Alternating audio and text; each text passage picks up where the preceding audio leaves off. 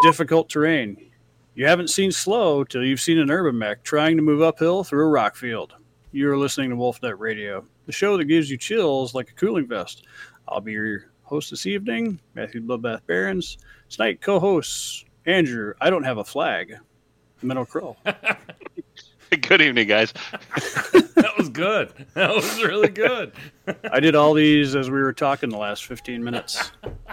And as always, Aaron, Timberwolf collector extraordinaire, the Coach Kroll. I got them all, boys. I got them all. And last but not least, Luke unboxing superstar Charles Gideon Dirks. What's in the box? What's in the box? What's in the box? Hey, my shitty video quality's got way more views than his. Yeah, how does that happen? People are like... Dude, you gotta be first. You gotta be first. People look and they go, oh, this is the 20-minute video. I'll watch this one. Oh. And then they're like, I couldn't see anything. It's like when I wake up in the morning. Wait, who else did one? So do I take shitty video quality over 20 minutes, or do I take good video quality over 45 minutes? I don't think people even look at mine. They just assume. They're like that. Obviously, these WNRP people don't know what they're talking about. So right. I don't want 6-minute abs. I want the 45-minute box opening. Oh, right. But they're like, I don't want to stare at Blur for 45 minutes. That doesn't do me any good. So they don't even open it. Pro tip. The $45 Logitech webcam from Walmart is not the best unboxing video webcam. But I'm getting it fixed. I'm getting a battery pack for my DSLR, so... Or you just borrow mine. We're going to be rolling. Oh, or yours, yeah. Well, I don't know how to do the connection things with yours. Is it wireless? Well, to make it into a live webcam, but I think I can figure it out. Ooh. Yeah. Yeah. You probably got me there. Oh, you guys wait. Wolfnet Radio YouTube is about ready to get an upgrade. Well now before we get way out in the weeds already, Bloodbath, what are we going to be going over today? Oh, since you mentioned it. We didn't even mention who that beautiful voice was. Or did we? Right? Yeah. Never mind. We're all here, dude. We're all here. Socks. Well, everyone's here, but Rona Tommy. Oh, yeah. Yeah, ladies and gentlemen, we just got word that Silent Sea Raven's come down with a little bit of allegedly sickness. Allegedly has the Rona. We don't really know, so we're hoping he gets well soon and have a great evening listening to us talk about you, Tommy. We think he's got Corona 20.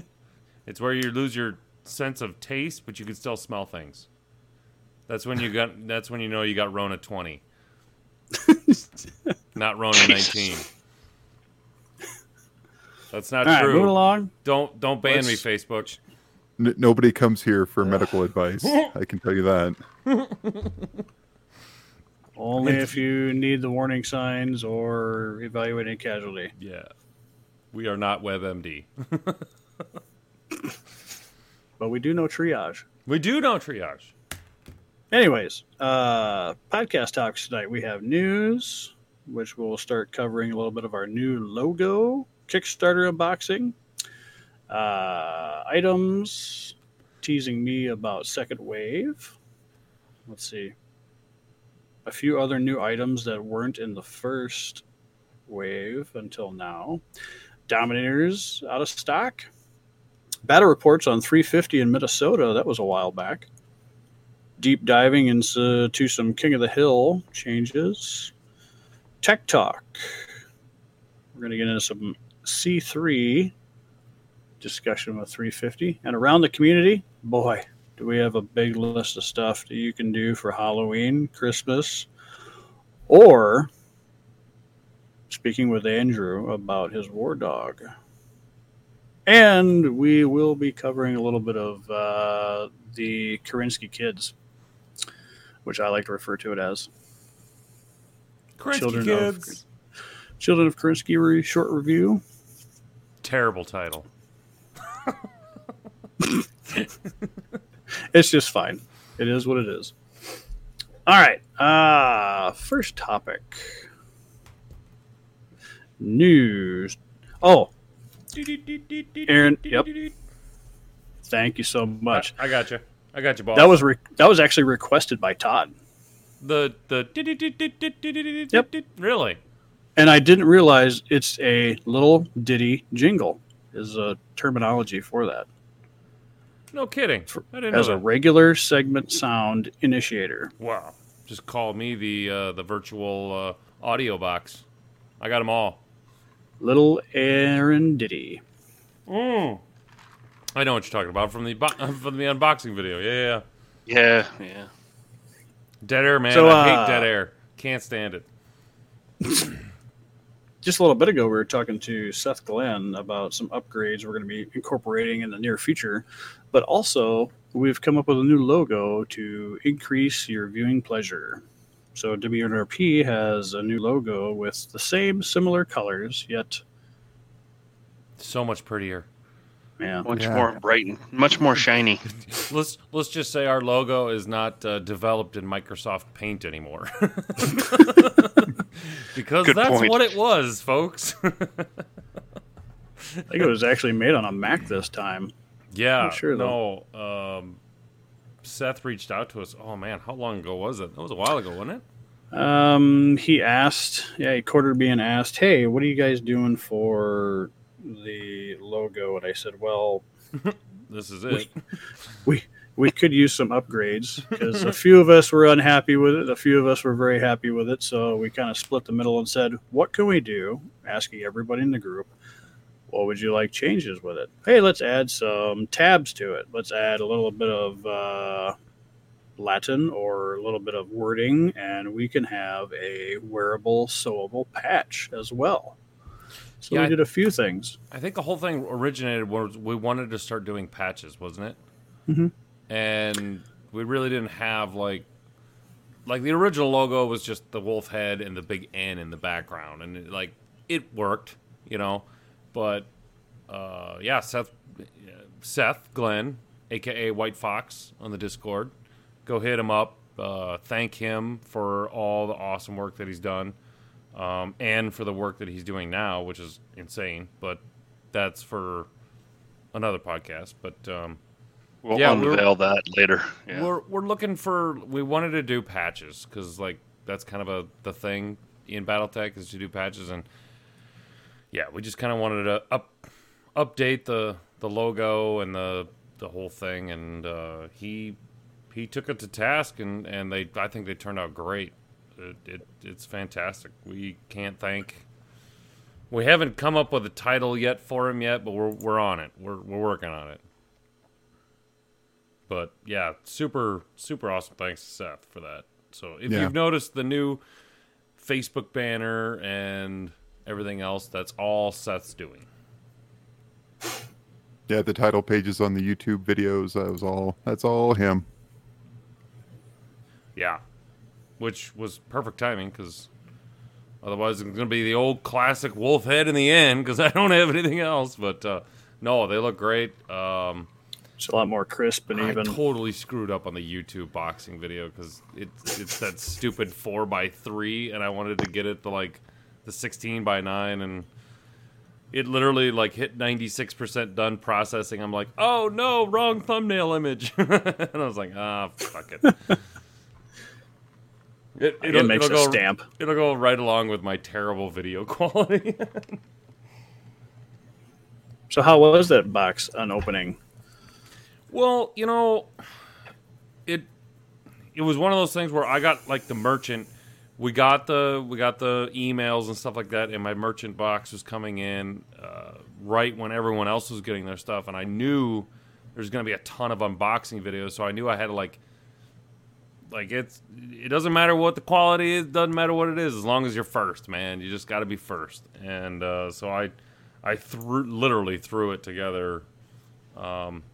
It shows. Little tidbit. The first one I did, I actually forgot to do the transition slider from fade to black to image.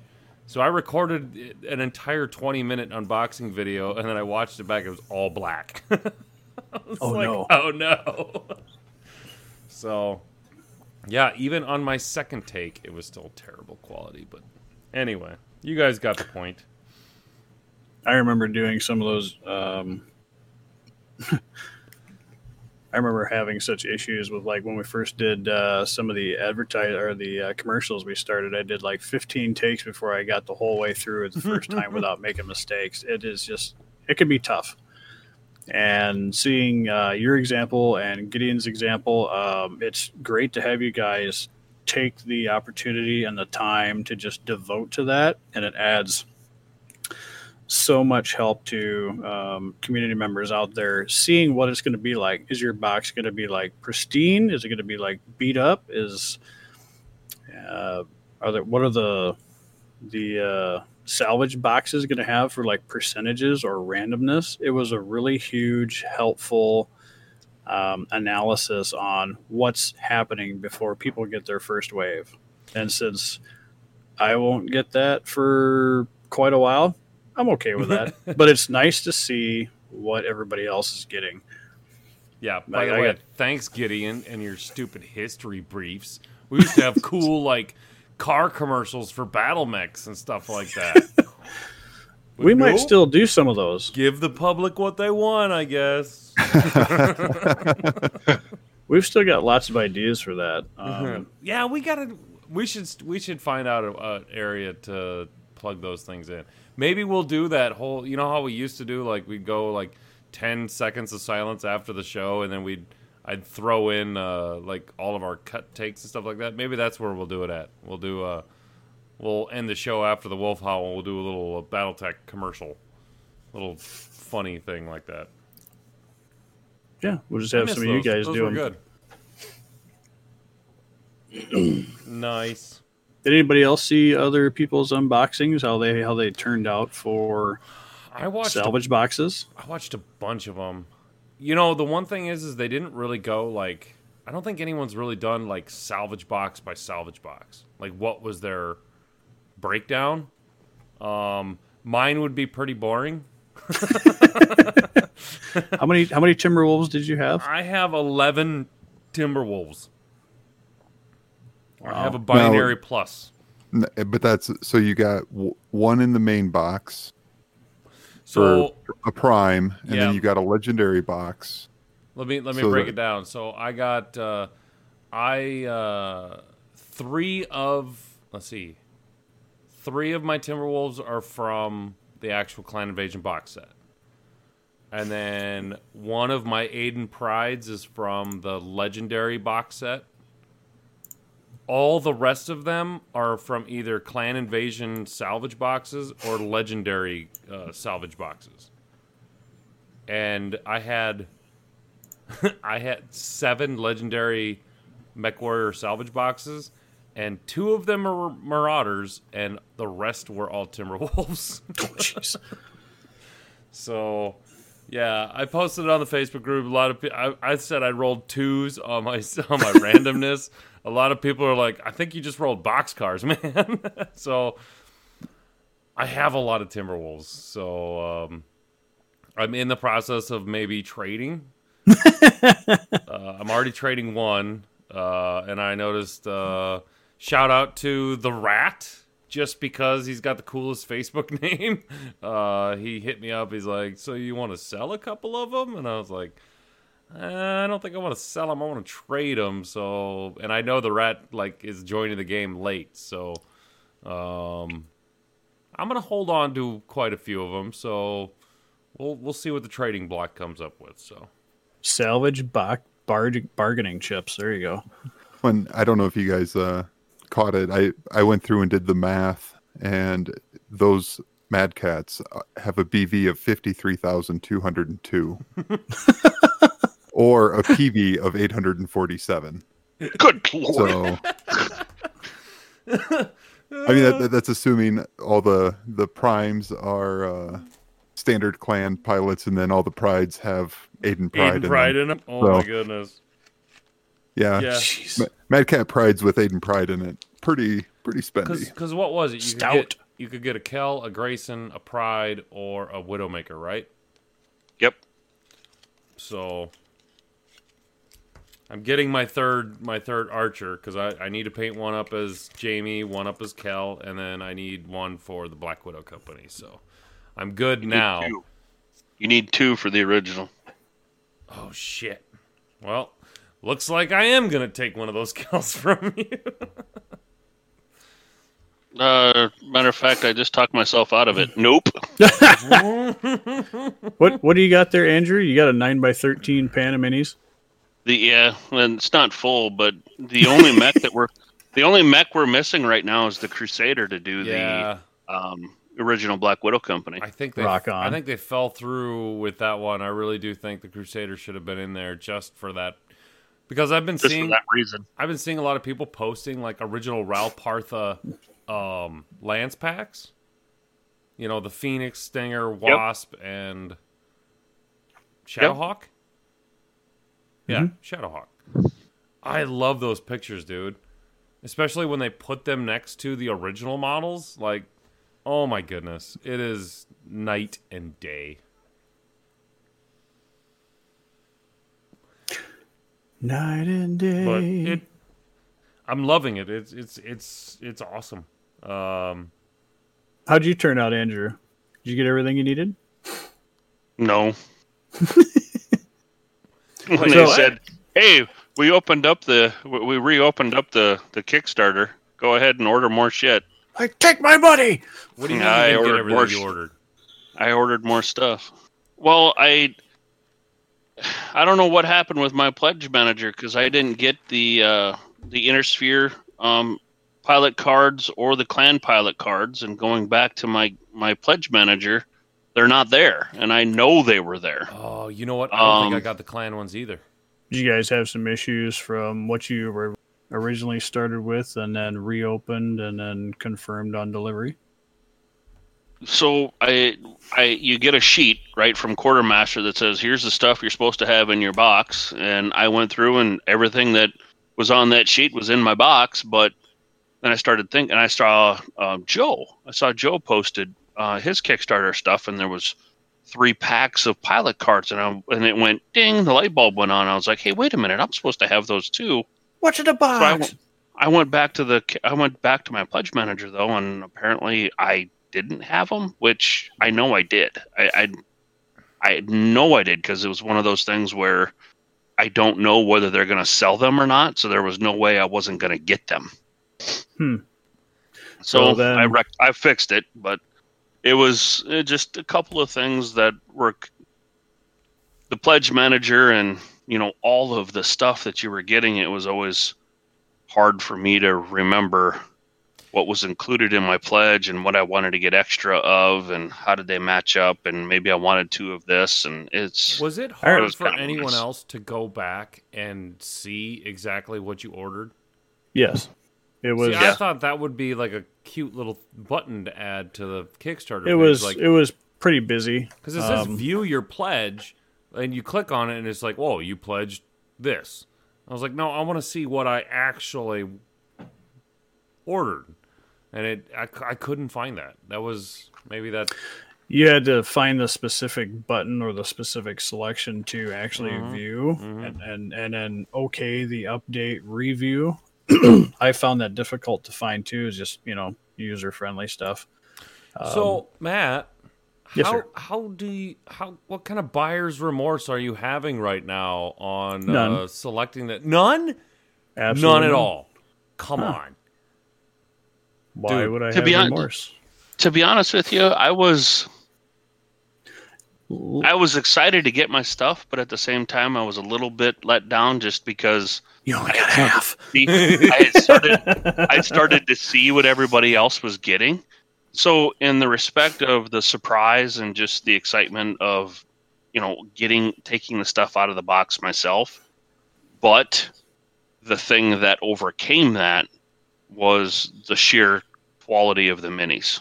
They're just. Hands down, I can't say enough about the minis and how fantastic they are. And the thing that I absolutely love and appreciate that they did was the scaling that they did. And they were very, very cognizant of sizing. Like a light mech it's a small unit. And putting that on the table and having it be next to the other mechs is great. I absolutely love that.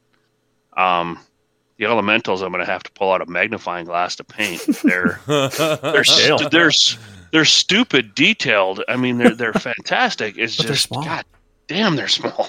I can't wait to cut those off and put them on a dasher mounted. In the unboxing video, I even held up like the original Elementals, and the original Elementals are a lot. I mean, they're not a lot bigger, but they're bigger than the ones that came in the box set. But at the same time, I love how they positioned them in, like, one of my big loves in this whole new, the new renaissance we can call of Battletech, is how all the miniatures are action posed now.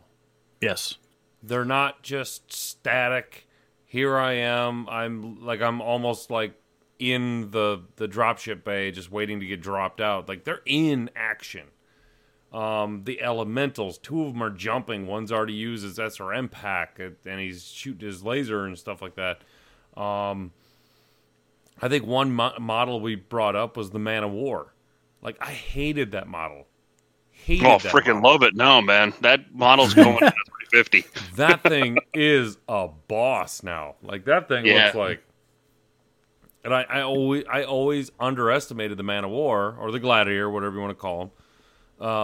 Just because of that, because it was just, it pretty much, I mean, to be honest, all the clan mechs I just kind of resented because they're just there. They just look like museum pieces. Very static. Yeah, they were very static. Yeah, and especially with like the illustrations and the tech readouts. Right. They, like even like the Man of War Gargoyle was, very one dimensional. Now it's 3D, and it's got horrendous detail, which, we like to thank the people at B that who made that possible. Yeah. Way to go. And maintain that and keep reaching for the stars. Painting these things are going to be a joy. Like, I don't need to reposition anything. I don't need to like cut limbs off and like turn it into an action, but everything's like Andrew said, the scaling is just it seems a little bit bigger and broader, and everyone's like, I knew there was, when the renderings came out, they're like, oh, they just made everything beefier. I was like, well, yeah. And you have to. For painting-wise, that's going to be awesome. It's going to be so much fun. So does anyone here know what the scale of Battletech was before this came out? Does anybody remember what this was? 285?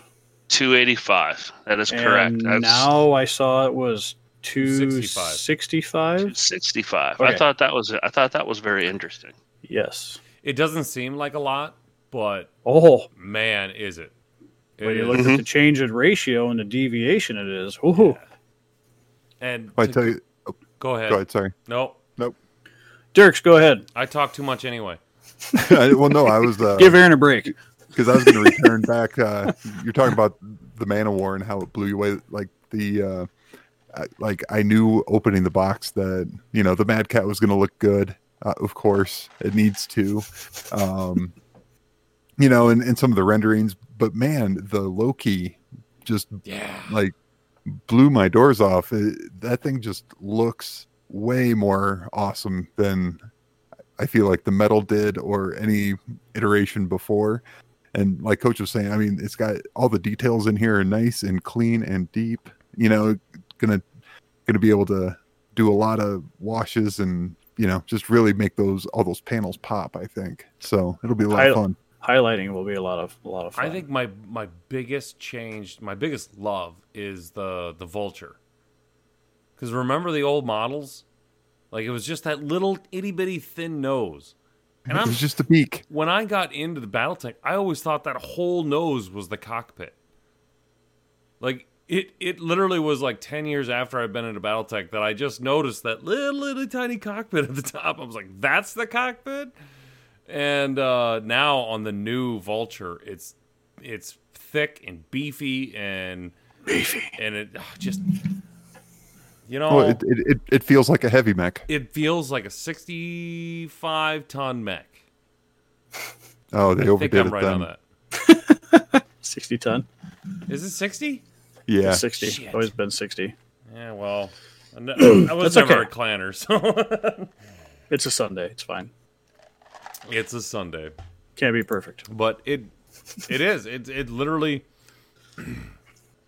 And you know, all the new models are just fantastic. They look great just sitting there, not even painted. Like, I am dying to see a whole binary of clan mechs painted up on the tabletop. Like, that is going to be so cool. Dude, speaking of that, I was just scrolling on a classic Battletech. Andy Case has a post of a picture. He has the Clan box set painted up in Clan Wolf Beta Galaxy, and he has a game of Armored Combat all painted up in Northwind Highlander colors. Oh. Rock on. So he's going to be doing a head-to-head battle of box set versus box set. Oh, sweet. And I'm like, that is freaking cool. I just went through Master Unit List and put together all the primes out of the box set and did a various smattering of 30-25 mechs for PV for Alpha Strike. I had to increase the skill level of the Catapult, the Thunderbolt, and the Commando to get to the 260 point, not modifying the clan mechs for That's skill. Awesome. That's pretty close. So it's it's not bad. It's gonna. Well, I mean, when you look at the difference between the clan mechs and the amount of damage they throw versus the 30-25 chassis of the box set mechs, I mean, it's almost 2-1. And the interesting part is too is like you're gonna have a lot of changes in those structure circles as well, because the extra light engines are gonna half the amount of structure on those cards compared to any of the Intersphere mechs without extra light engines. Like those standard engines, they got great structure numbers just like the armor, but throw an extra light engine in there, you get half as much structure. But you only get a TMM of 1 because it's a 30-25 Intersphere mech. There's got to be trade-offs. There's got to be trade-offs, you bet. They need those extra bubbles.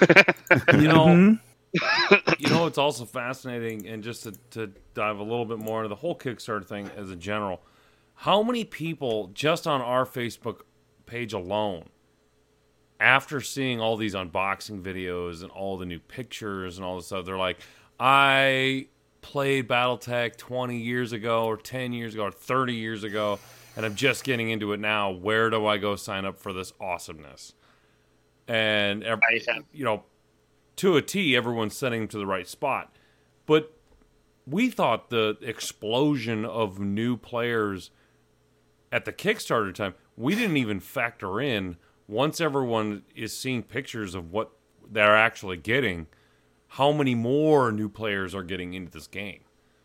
Especially when they start seeing it show up at local game shops or private collections. And what was it? Who had the question of... how do I choose a faction again? That was The Rat. That's it's almost like he's turning into the new Mario. It's just like a great question of like, hey, what do I choose? I'm looking towards this. How do I figure out what I want? Yeah, when it's hard because it sounds like he's coming from like 40K where your faction dictates your play style to a degree. At least the way that I understand it. I'm not a huge 40Ker, but in Battletech, it's literally granted, if you're clan, you have, honor rules. If you're Karita, you have honor rules. Those are, take them, leave them. But you can slap the paint of whatever you want on whatever minis. There's so much overlap that you don't have to necessarily say this is mine because I play this way. If you want to play stealth, you should probably go Liao. If you want to go C3, you should probably go Kirita, but you don't have to. There's plenty of options outside of both of those to be able to do either game style.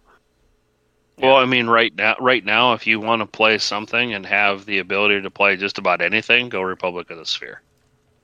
Republic of the Sphere has everything from everywhere. Yeah, so you say you want to be like a knight or something like that? He wanted to do Templar, Knights Templar in mechs, and he found Randus, the five.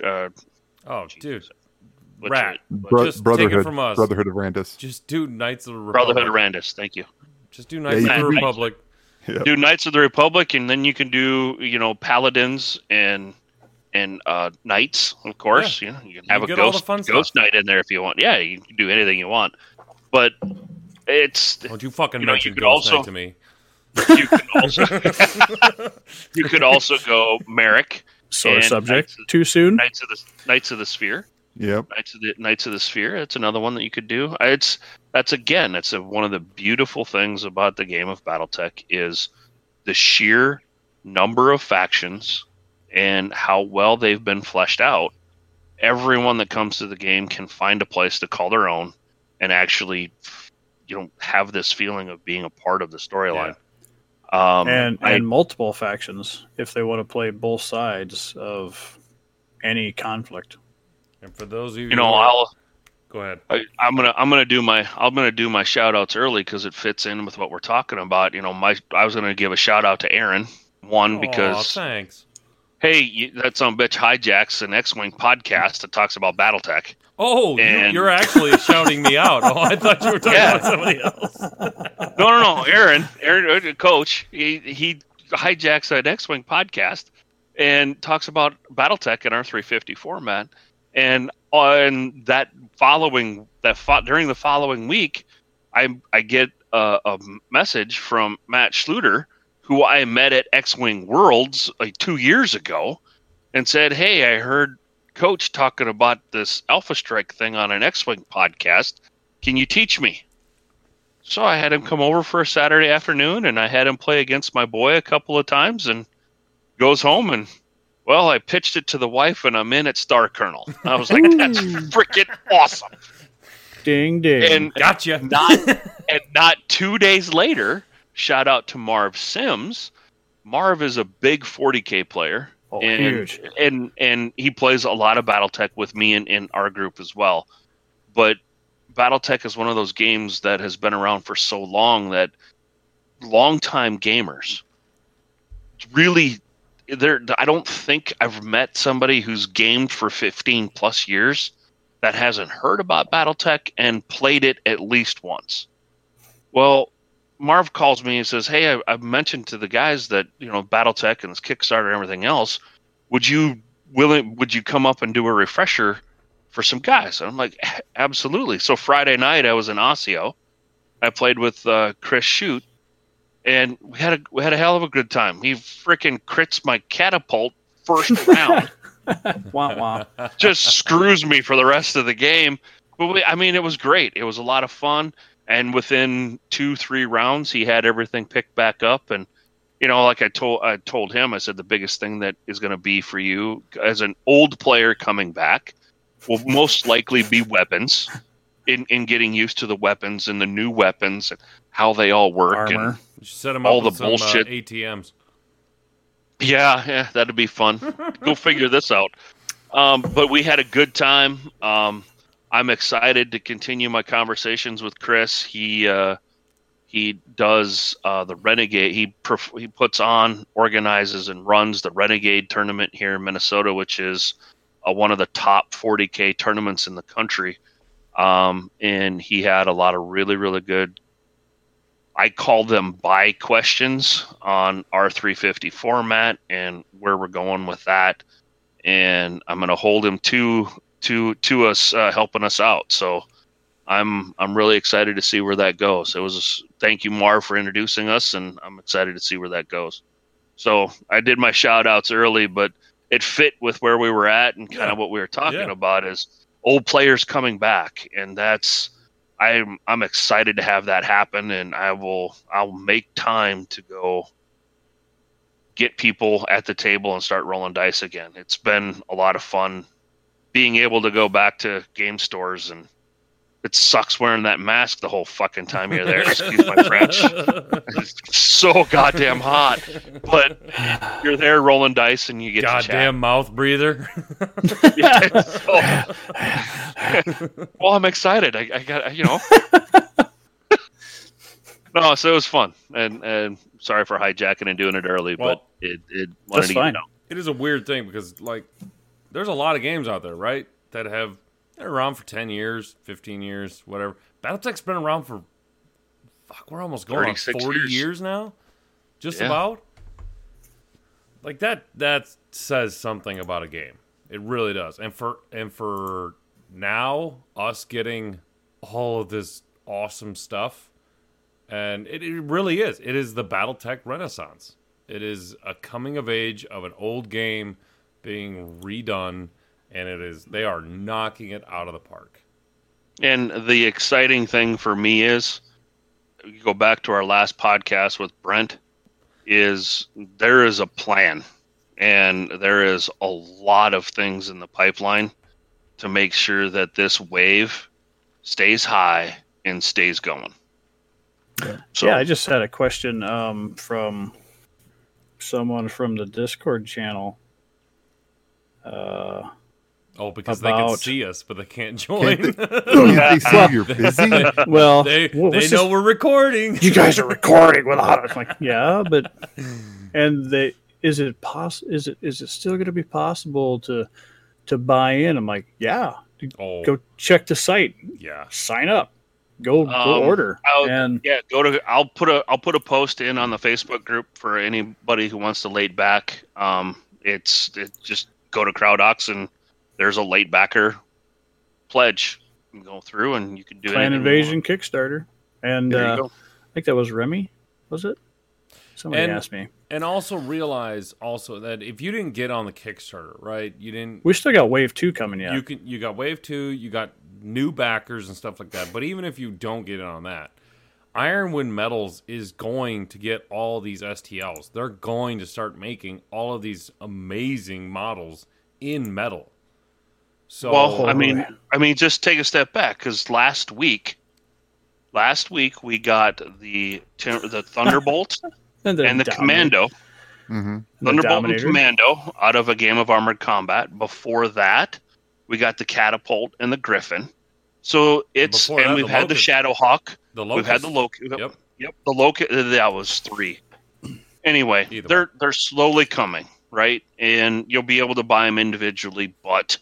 For the money, and if you really want to buy in, you should head yourself over to AriesGamesAndMiniatures.com.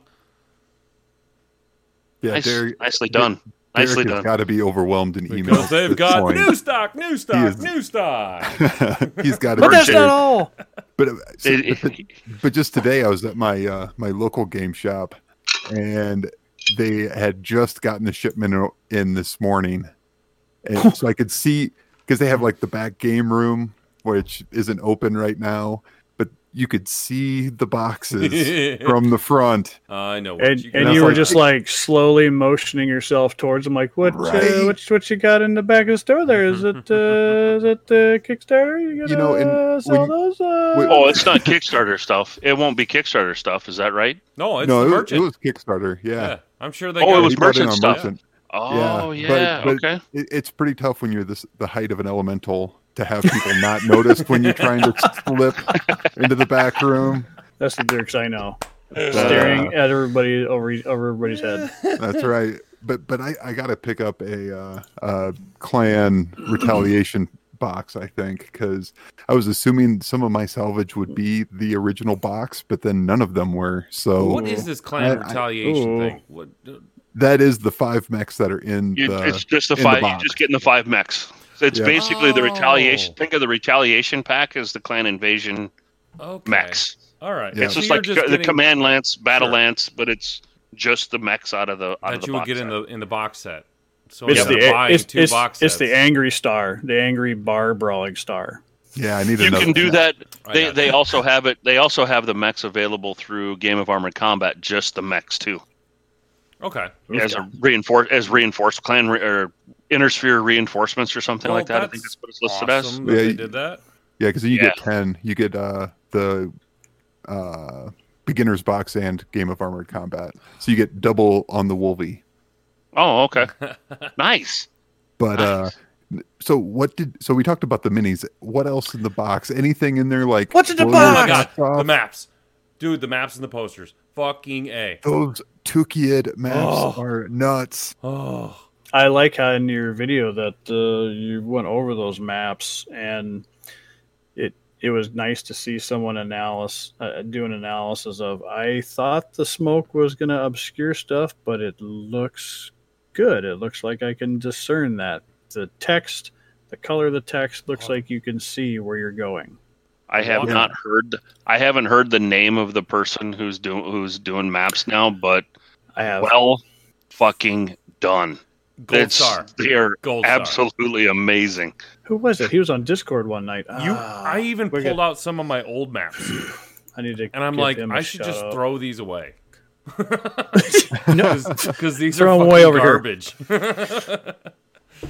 I actually went back in because we got the 2.5. Hey, we added more shit. Go spend more money. So I did. Right, but the new eight items.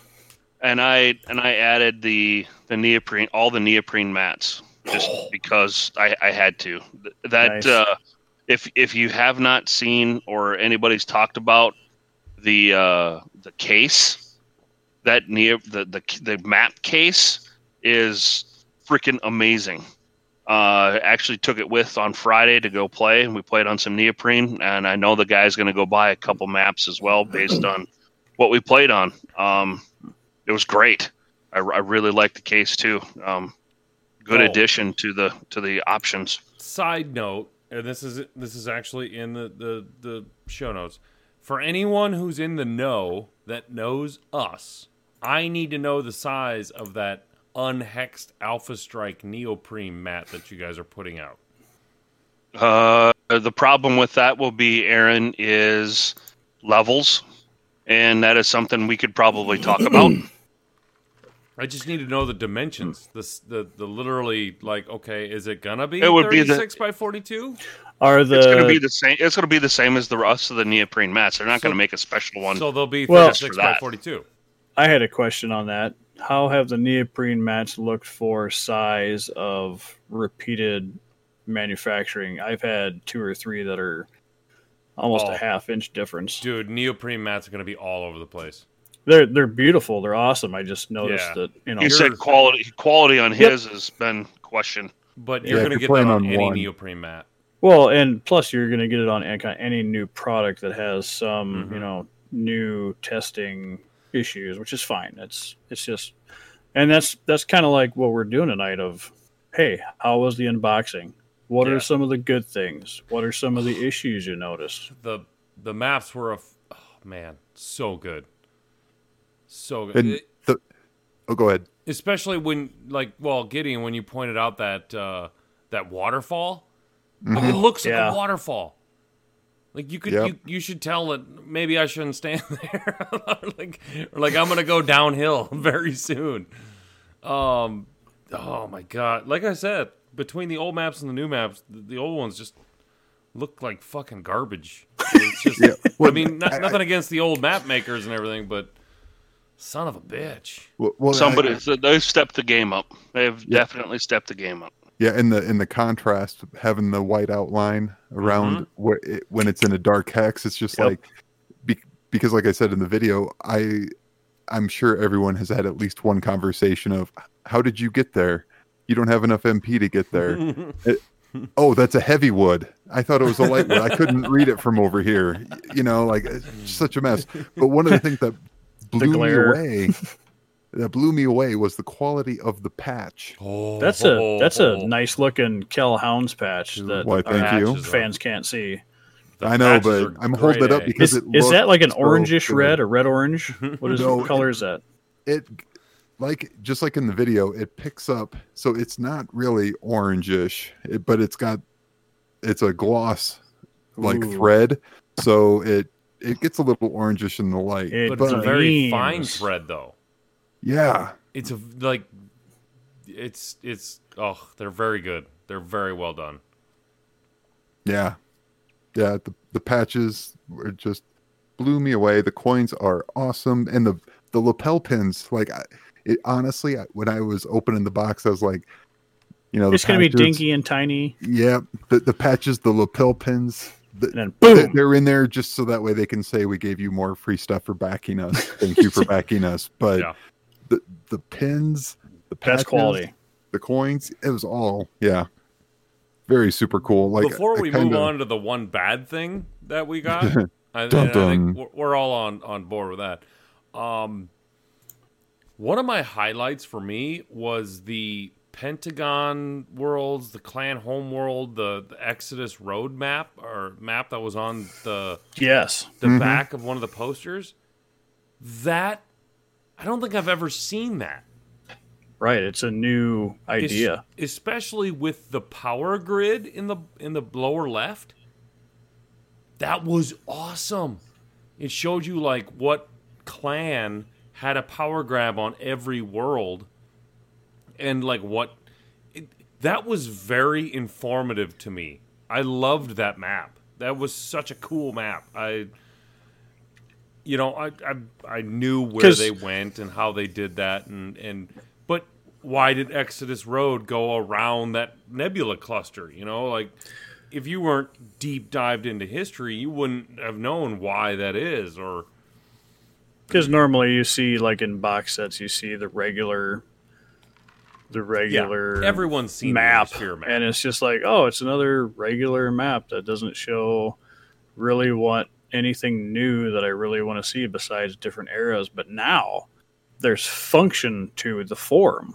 There's a new. It's like we're putting a new spin on this, and it has something you could look up and reference. It's not just flat. There it is. It's like, no, you can, like you said, you can deep dive into that. You can look at movement, power struggles.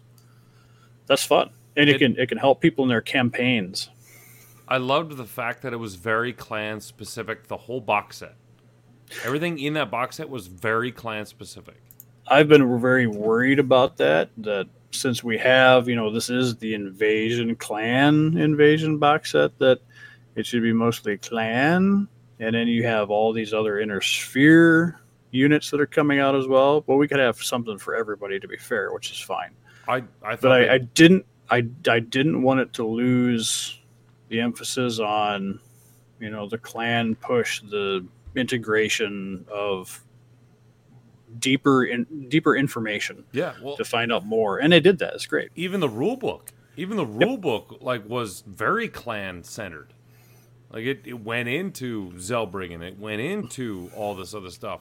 I loved that. Like, if you're an Intersphere player, go buy a game of Armored Combat. If you're a Clan player, go buy a Clan Invasion box set. And you're going to get what you want. You know, it's awesome. Speaking of the box set, what about the map? That map was awesome. Every world labeled. Oh, well, yeah. Except, you know, the ones that Word of Blake is hiding from us. I mean, I don't get aroused very often by Battletech. I mean, I do. Whatever. Okay, I do.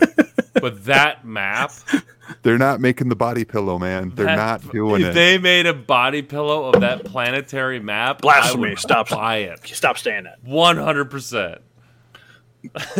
Because it listed every world. Like, it's just awesome. I love having. And especially now that that MechWarrior Destiny's out, and you can like role play now, and you can pinpoint one little planet over in the Fed Suns, you know, like I'm right there. And before you never got a map like that. I think they did one a while back ago, like a long time ago, but this one was it's heavy material. It's awesome. I love that map. Now you can put that on a pin board, and you can. Mm-hmm. A little flag pin your progress. Oh, I'm framing that one. Well, yeah, the only problem is it's double-sided. Do I do the 30-25 side or the 30-52 side? Yeah, that... Just going to have to buy another box. Maybe that's my one little gripe with that, is they made all of them double-sided. Like, Maybe they'll offer it as something you can buy separate, so you can have two of them, both sides, you know? You can have two frames. All right, so what was one of the issues or the bad thing that were? The dice. Yeah. Dun, dun, dun. Now, dice. With the huge amount of awesomeness and greatness that came out of this Kickstarter, and when I opened the box, I mean, even the dog tag bottle opener is it's awesome. Higher quality than I thought it was gonna be, you know. So I can't really get too riled up, but the dice are they're not even. They're not. Are they cubes? Not quite. No, they're. I don't even know what the word is for. They're not even game table like Quadra or something compatible. Like they're just. If I see somebody pulling out Kickstarter dice, I'm like, nah. Could you not use those? Because the 6 has a bigger side than the rest. Oh. But you know, it. I'm glad that they have options for all the fans to have, you know, multi-factional dice to get us some fun stuff. But I mean, what do we pay for those? I tell you what, $5 a pop. If there was an area that they didn't do well on, I would have preferred it to be the dice.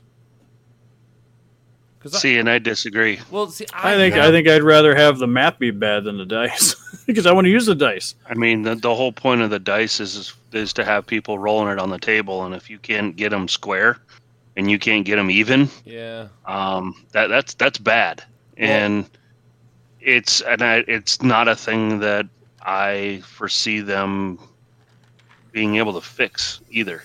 No, because you can't take them all back. And that's unfortunate. I will tell you right away when I saw the images of the dice, and they went with the square dice, not like, you know, your regular Chessex rounded edge dice kind of a thing. I was like, oh, these are going to be for show.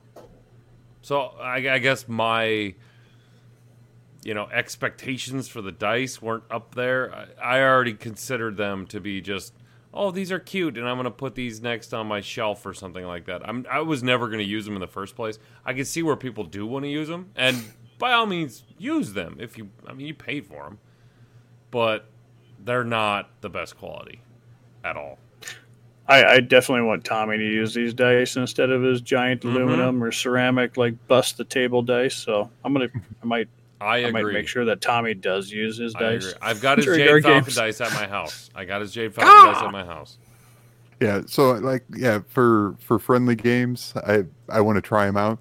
Yeah. You know, but I especially if I'm like at a tournament or playing with somebody new, I don't want them to think this guy's playing with, you know, loaded dice or think that because so far what I've rolled out of them, they seem pretty random. But, you know, I wouldn't want that to be in the back of somebody's head that I was trying to cheat or trying to pull a fast one by rolling my Kel Hound's dice that are a millimeter bigger than all my other dice. Yeah. It's when you hold one dice next to the other one and you can clearly tell that one dice is bigger than the other one. It's much prouder. But, well, again, I think that's the only thing I can find that went wrong with this entire Kickstarter. There were some update issues, I think, for current things with some of the pilot cards. Do you have any issues with that, Andrew? Andrew, any issues with the pilot cards? Yeah, because that was everything that you expected, right, Andrew? Yeah. So... No, it was just coming up here November 11th, Veterans Day, it will have been two years that I was first that Blaine let me know, hey, you're going to be in a book.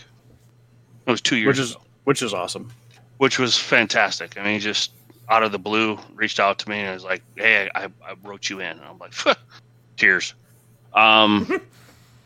As it evolved, you know, he put me in a war dog, and I was like, okay, I'm in a war dog. It's not necessarily the ride that I want to be in, but you took it like a bitch until I told you to fucking say something.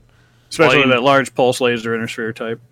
But Blaine, that's what he put me in, and I was thankful to be where I was, and I didn't want to make too much of a stink of it, and then I started ruminating on it, and I was like, you know, I put money towards the Kickstarter. I've always been in a Marauder 2. That's really what I'd like to be in.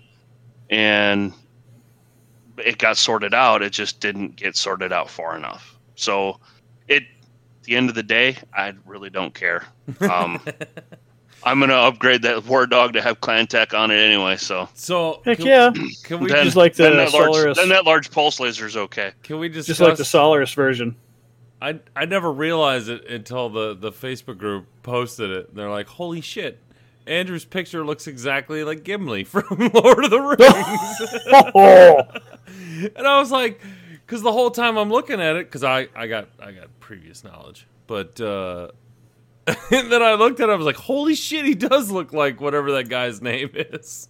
You just wait, Aaron. John Rice, look like John Rice Davis. But it's so convenient that literally that guy also has a broken nose, a receding hairline, and a very deathly stare that like instills fear into his opponent's eyes. So yeah, when the art on all of those, they're fantastic. Everybody looks intense. Everybody looks so like just ready to go. Like, say the word. I'm ready. You know, I am. See, that's the best part is I don't have to take pictures of Andrew anymore. I can just put his card. I am there. So happy that they went with that art style for all the cards. Because think about how many different styles you could have went with it. You could have went like Shattered Sphere, cartoony-ish. You could have went FASA, like we just paid some bum off the side of the street to draw a human being, which they didn't know how to do. I am loving the new art for humans that they're doing. Like, I love it. It's because they're layered. It looks like they're worked until they got it right. Well, it's very awesome. Portrait-ish, right? So it's serious when you need to be serious. Like, I love the card where the guy's got like the cat on his shoulder. Oh man, yeah. They're looking the same direction. Oh, that's hilarious. Shout out to Now, Andrew, are you going to have that card blown up as a portrait painting? I have it printed off here when I got it from Brent. Yeah. Don't you notice it right behind him? I did. I just you need it up right there. No, it needs to be like 4 by 5 foot.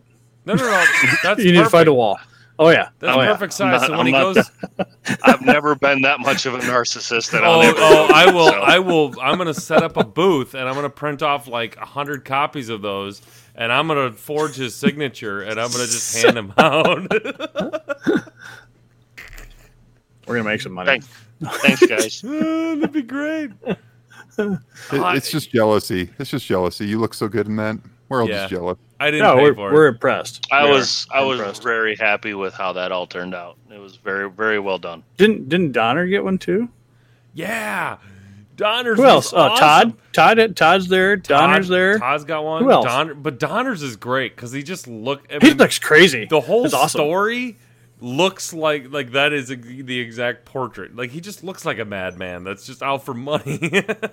Like, I just love it when you see these people at Gen Con, or you meet these people, or you meet them on Discord and you play with them, and you can see like what they're eating for dinner in the background, or what vintage bottle they have next to them. Like, this is fun because you're personally talking and meeting and playing games with these people, and then you see a card that's like representative of them. That's like, it's awesome. Donner's was perfect. That's great. Because he's like, that is Jared Donner. That is exactly what I picture him as if he was a mech warrior. Although he was missing his glasses. Well, it would totally ruin it if he had glasses on. What? Yes. Well, I suppose. It's the 31st century. Nobody has glasses. Yeah, everybody has LASIK. Mm-hmm. Yeah. Must be standardized. Yeah, we just evolved enough to where we don't need those anymore. Nice. But, all the cards are awesome. There was some damage to some stuff, but that's usually from... It was such a great personal touch to a lot of Battletech fans to get that card. Like, I think I underestimate how much that meant to people. Oh. And I messaged a guy. He's like, if anyone has an extra card of this, of me, he did it. He submitted a picture of his daughter, I think. Oh, cool. And he's like, yeah. And I messaged him right away. I was like, dude, I'm getting that pack. I will send you mine, because he wanted. Yeah. He gave the dad gave his daughters, or he gave the daughter his card, but he was like, I really want to get another card so I can give it to the dad, because he did all the work and everything. I was like, dude, I got you. Don't worry about it. Yeah, because I'm sure the family will want some more of them for fun. Yeah, but something to put on their fridge. I'm just so happy with the artwork they did for it, because it's real. Like it's not cartoonish and it's not dumb. It just looks amazing. They again knocked it out of the park. But did Gideon? Did you have like a box set that looked like it was thrown across the factory or something? Yeah.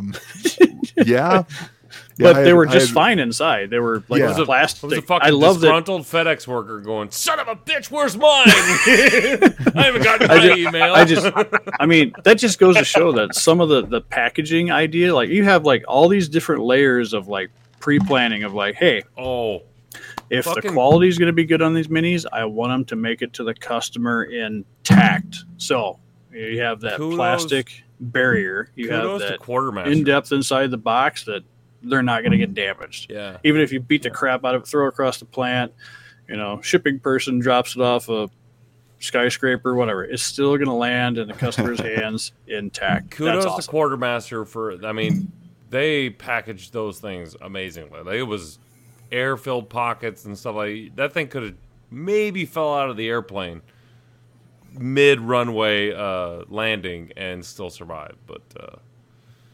pro tip, by the way, guys, if you haven't gotten your packages yet, it is worth it to sign up for the FedEx app, because I got a notification for my Star Colonel stuff 2 days before I got the email from Quartermaster.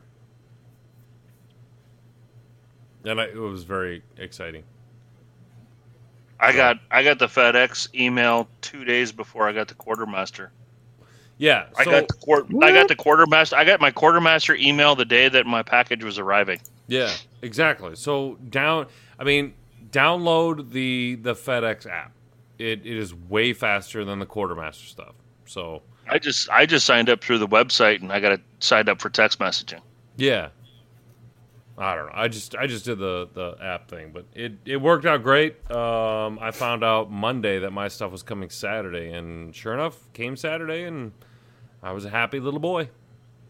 Got all my stuff. Well, and it's nice having that Overwatch where you can verify. Yeah, it is. I think the last thing on our news, which has gone for a while. Dominators are in stock. Or are they out of stock? I don't know. I think they were in and then out, and now back in. I just put one of them together this weekend. The best thing you can do is you can go to ariesgamesandminiatures.com and find out. Aries. Or like them on their Facebook page, or you can do any of the other stuff for them. Just tell Merchant Factor King we sent you over, and he'll get you hooked up. Yes. Speaking of, we really need to. As long as he can. We really need to have a meeting about that one thing and the stuff and the. Yes, deal. I know we do, and so. I'll get that once we get everything done. I'll get that lined up. There we go. See, delegating responsibilities mid podcast, and then that'll be a fun announcement. So. Yes, that'll be a very cool announcement. So. If you guys already don't listen to us, you should listen to us. Just a brief overview of, if you're a new listener to the Wolfnet Radio podcast, you really don't need to go back to the very beginning and listen to us through. I mean, you can, and it's a fun. You'll find out who we are and all this stuff. I had somebody ask me today, like, hey, did you guys ever figure, what do you guys do for this? I'm like, you need to go to like the first 5 or 6 episodes to hear about that stuff. Yeah. Oh, really? Why haven't you gone back to those? Like, because you guys say not to. The first 6 episodes, we had a little audio problems, so don't judge us on that. We have gotten much better, I think. Oh, quick little interjection. The Rat, if you're still listening, I suggest to go listen to episode 12, Faction Psychology. I think that was one of our better episodes because we dove really deep into player and faction selections, melding. Yeah, selections. So take a look at that one. That was why a good episode. You play the way you do with who you are. All right, news. I think we could cross that one. Dunzo. 106. Right. we need the news outro music now. Is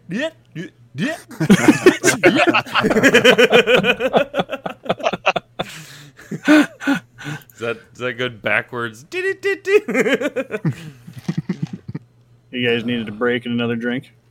I do need another drink, but I think we should keep rolling on because I don't want to edit too much. But all right, Roger. Okay. All right, moving along with raise of hands. Reports. Who needs a new drink? Me. I do. Oh.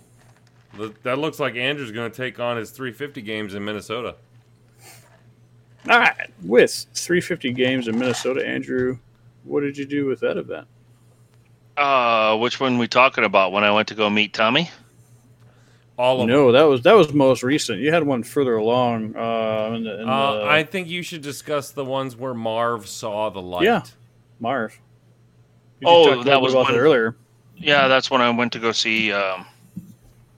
That's when I went to go see Tommy. That was the first run, and then I had him over here this last... It was within the last 2 weeks, and we played another 350, and a lot of that delves down into talking about his experiences with 40K and being in big tournaments versus how we've got rules written and making some suggestions on what he felt could be changed, all the while knowing that, you know, there are certain mechanics that he's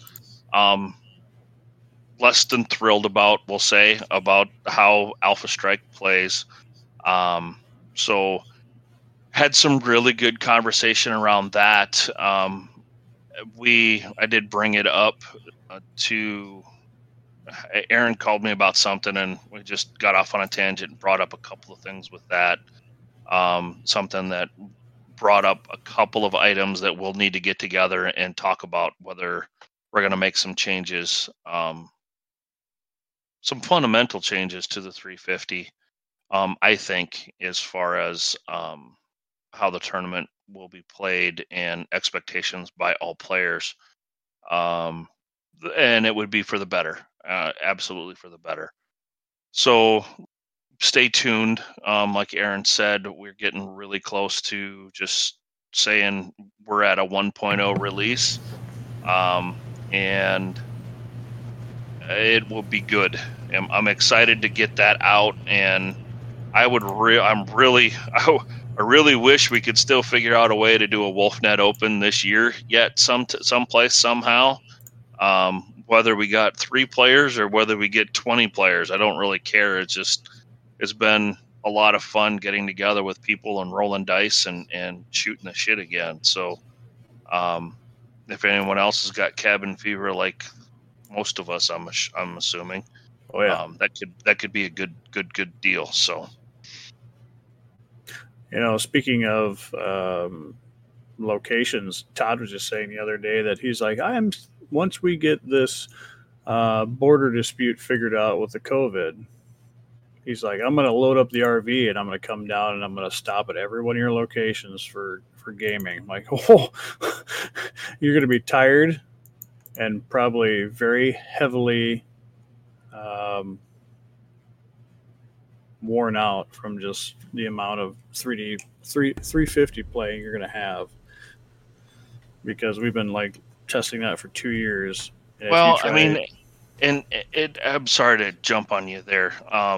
One thing that I have noticed playing and introducing the 350 to people is please play the scenarios and have some sort of an expectation before you try and do a tournament at Gen Con. People who are showing up that have not played the 350 and know what the scenarios are going. Like with Matt, and we played for a good 4 hours, and he was solid with Alpha Strike. He knew how to move. He knew the units. He knew how to read the cards.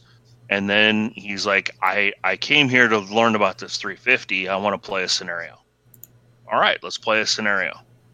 And my son and I built a new 350 list for him. I'm affectionately calling our 2.0 lists after playing these scenarios a number of times. I've kind of settled on a play style and a way that I'm going to structure my armies. And my son played against, I gave Matt a 1.0 list that I had, and Wyatt, my 14-year-old boy, played his new list. And I really didn't coach him. I did coach him quite a bit as to here's what you want to do with these units, but he ultimately had to move them and do what he had to do. But he beat Matt and captured the flag in 2 rounds. And yeah. I don't know if that was down to units and army construction, whether it was how the terrain was set up, but Matt was like, okay, that's done. Let's try this again. And he immediately, we reset the table. They reset terrain again. He tried a different strategy, and it came down to units. There's a way to put your army together to cover all of these scenarios and give you some flexibility to potentially negate or to have an answer to units that you may be going against with another player. One of the fun things that we've experienced, I think that's going to be interesting with the 350, is as you go to tournaments and you play against other players, to see how they're structuring their armies. Raymond in Indianapolis had artillery and put protomechs out and was doing things that we hadn't seen before, but they worked and they were a fun thing to figure out how to play against. But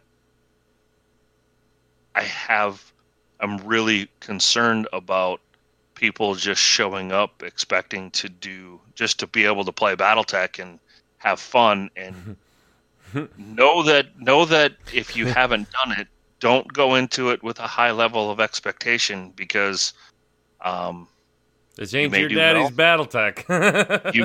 you may do well, and you may not. And just, I hope that you can walk away from the table knowing that you got some things to work on. Is a concern that I have. It's a way different way of playing. Yeah, I'll deep dive a little bit into what's going on with 350. I'm very, very close. I expect probably this week to release version 1 of the 350 rule set. I think we talked about this in the last podcast, that we're like, hey, we're locking this thing down. No more, additions and this and that, because over the 2.5 years, it has just been addition and addition and addition, but it's what needs to happen. And this last 2 weeks, we've gotten so the rule set is pretty much set, but I've gotten some very good insight from a lot of people that play competitive games and scoring, and there's a lot of cracks that when you start a competitive tournament format, that if you don't have this question answered, it just makes life hell for a judge. And a lot of these things are coming up now, which is great, because I want to make this as seamless as possible, and those questions are going to come up. Andrew just posed me a question the other day. He's like, what happens if someone shows up to a premiere event with not three colors painted on their miniatures? And the simple and correct answer is they're not allowed to play. Well, what if they have two colors? You know, I was like, well, it says three colors. Yeah. Well, there you go. See, the red, the black, and then you just add a little cockpit color, and that's three. But what happens if they show up and they only have two? Well, I mean, we're not in the business of handing out participation trophies, so you didn't read the rules. And if you didn't read that specific rule, which is very specific, then how many other rules don't you know? And that's where I'm coming at it from. Like, that simple rule of your army needs to be painted in three colors. If you can't do that, what other rules don't you know? And that's just going to be a detriment to every other player that do know the rules. I know this is going to be a hard pill for a lot of Battletech fans to swallow, but this is a competitive tournament format.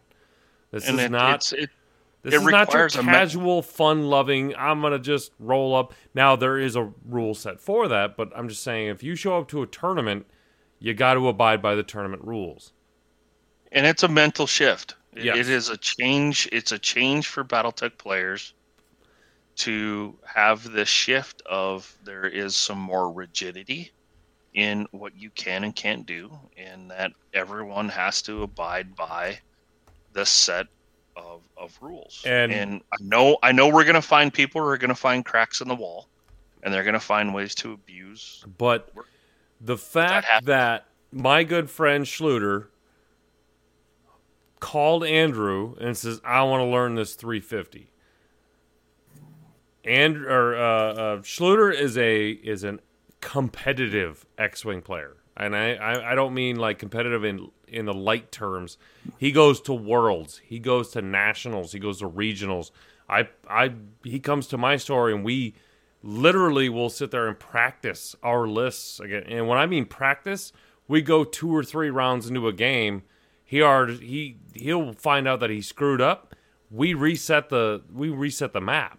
Like, you don't play the whole game out. If this is not working for you, this is competitive. This is playing for a prize or playing for, you know, bragging rights, yeah. So I was the happiest person in the world when Schluter called Andrew, because I was like, if I can get him from X-Wing to come to Battletech, then that means our game is going to grow exponentially. Like, we're not going to be able to comprehend how big that will go. You're going to be having 64-person Battletech tournaments. Let's temper that just a little bit. It's not. Okay? We see the potential for this to go. It still has to be accepted by others. I get that. And to be honest with you, I can see people who are going to embrace this, and I see people who are going to rail against it. And I'm fine with that. I don't care. It's gonna go one way or the other. If you don't like it, then you don't have to play it. That's the beauty about Battletech. You don't have to be a part of the competition. I'm just gonna tell you that a lot of us are competitive people at heart, and they're going to want to be in on this. And it's gonna be fantastic. It's gonna be awesome. We've nailed down a lot of stuff that we needed to nail down. So I'm very comfortable with where the rule set is at, and I'm hoping to release it. And hopefully now with the help of Seth, we're hoping. We're am I using I too much? Yeah, you are, you dick face. I'm sorry. See, that's when you should have used we're. Yeah, we're sorry. Oh, well played. Anyway. No, but even beyond the competitive side, just being able to, I think, organize games at the game shop when that's a thing, rather than somebody having to say, well, this week we're going to do, 300 PV, yep, or we're going to do 10K for BV or whatever we're doing. It takes all that pressure off. Then people go home, they refine their lists, you know, or maybe just what they bring for different scenarios. And then they come back the next week and they try it out again. Yep. It's, you know, well, the other beautiful thing of it too is that there's flexibility. If you get 8 guys that show up, you can split up into 4 and say each of you take 100 points out of your 350. It's so flexible and gives you the opportunity to on the fly change things and know that the things on the table are going to be competitive. It really boils down to the player and how they, it comes down to the player, tactics, and dice rolls, of course, yeah, but how do you manage that? I mean, ultimately, that's what's fun to me. We want this to be a competitive format. But really, for us, the deep down version of this is to all Battletech players to always have a 350, and they show up to a game store and they're like, "Oh, 350, 350, let's go." Yep. Instead of wasting time on, oh, what era, oh, what tech level, oh man, I gotta, you know, no, it's just like I got it, it's right here, let's go, let's play, send it. Let's eliminate an hour and a half of bullshit and let's play the game. Where I meet Chris Lang in Gen Con, we were going to play a friendly, and then we come up with a battle value, and he shows up with 4 wraiths, and well, fuck, this game sucks.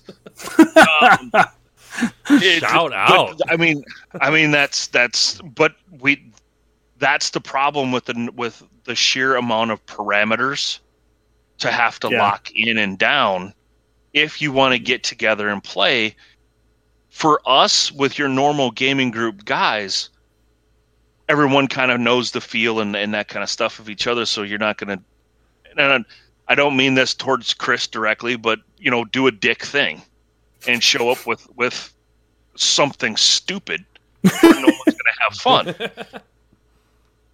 And I think I made it 4 hexes into the map and then just stood there and waited for him to run me over. Right, because that's kind of like a list of like I win. Oh, I'm sorry. He may have had 3 wraiths and a spider or something like that. Oh, but either way, it was. Well, what the fuck? Either way, that is feasible. That changes everything. It's the 350 makes all of that go away now.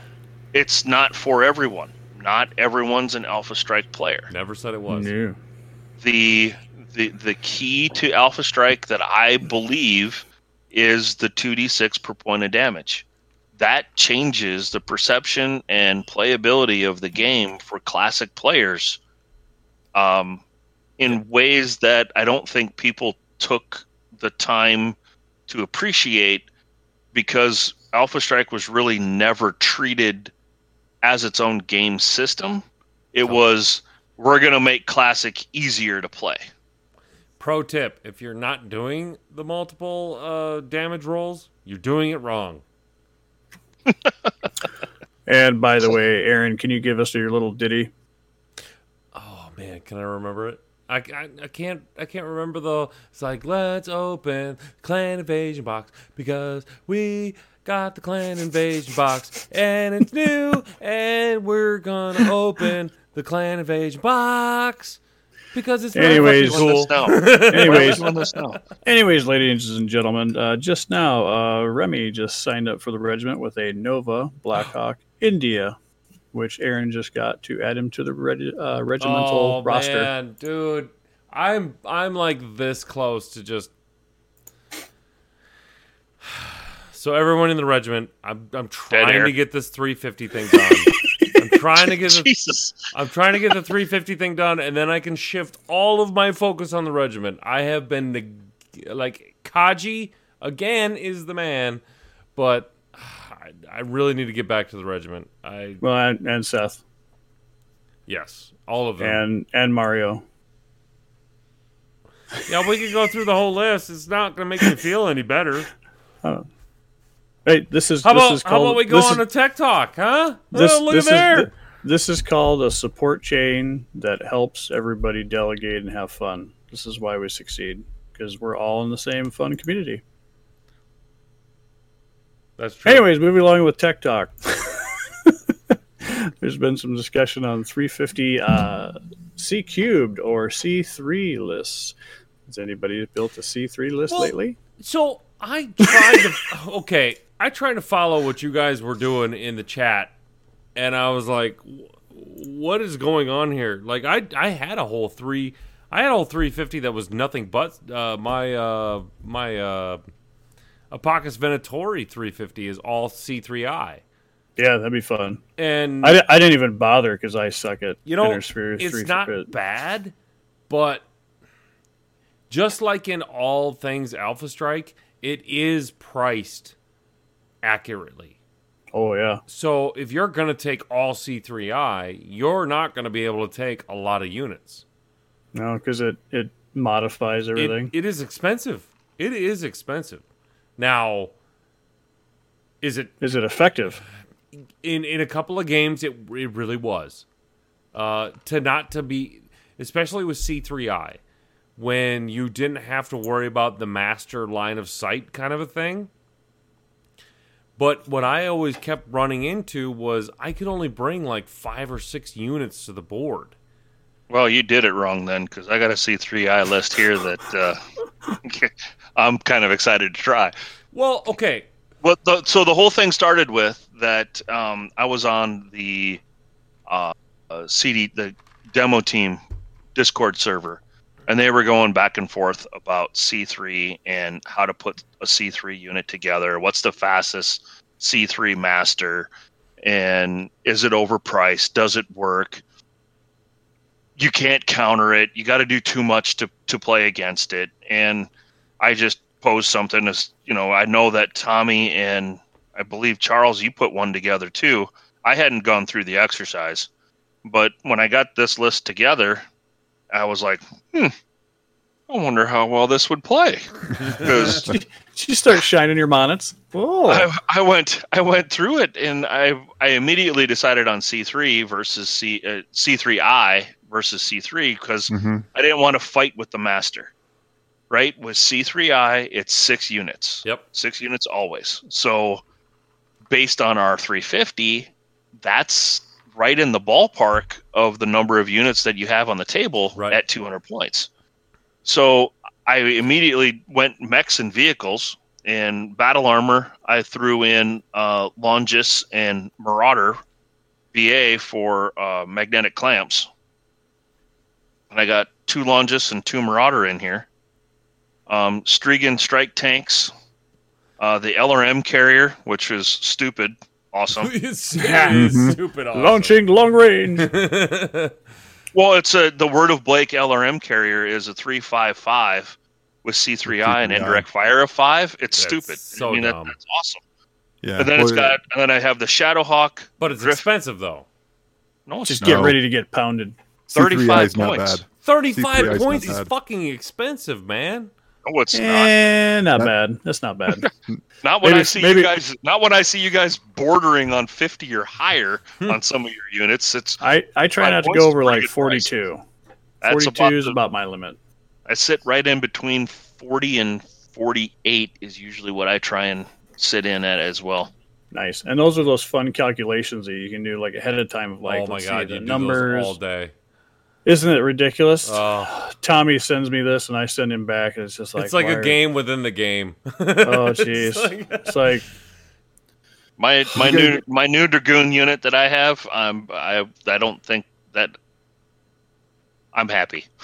I'm so happy. So, but anyway, with C3I, so you're limiting yourself to the number of units. To 6. No. Oh, yeah, you're limited to 6. You're limited to 6. Basically of mechs plus vehicles or just mechs? I have mechs anything with C3I. But again, I mean, if we're framing this into the 350 realm, you have the 350 points you can spend, but you only get 200 per match. Right. Mm-hmm. That's where it gets a little tight, but I agree. You can fit the 6 units of C3I in 200 points. I'm not even saying that it's all. I'm not even saying that I'm fielding 6 units in my 200. Right, right. I just went with the fact that if I'm 4 units or 6 units, that ability of getting that range bonus is I don't have to fight with the right combination of units to get it. When I have a master and slaves, C3I just gives it to me. Yeah, yeah, it's just universal. Nice. Yep, that was it. That's how I came to settle on doing it that way. Now, yeah, it's a great factor to have modular systems for your 350. And if then you can this is plug also, and play. That's so awesome. Yeah, this is also where it factors in. Look, okay, well, I have ECM. Oh, well, that's great for C3, but C3I. It affects C3I too. It does.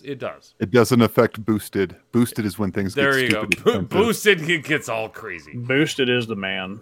Yeah, because you need Angel to stop it, if you want to pay for C3, you're going to put boosted on there. You're paying for it. Yeah. Yes, that's expensive. But, I mean, how much do you guys, when you guys are building your list, let me ask this.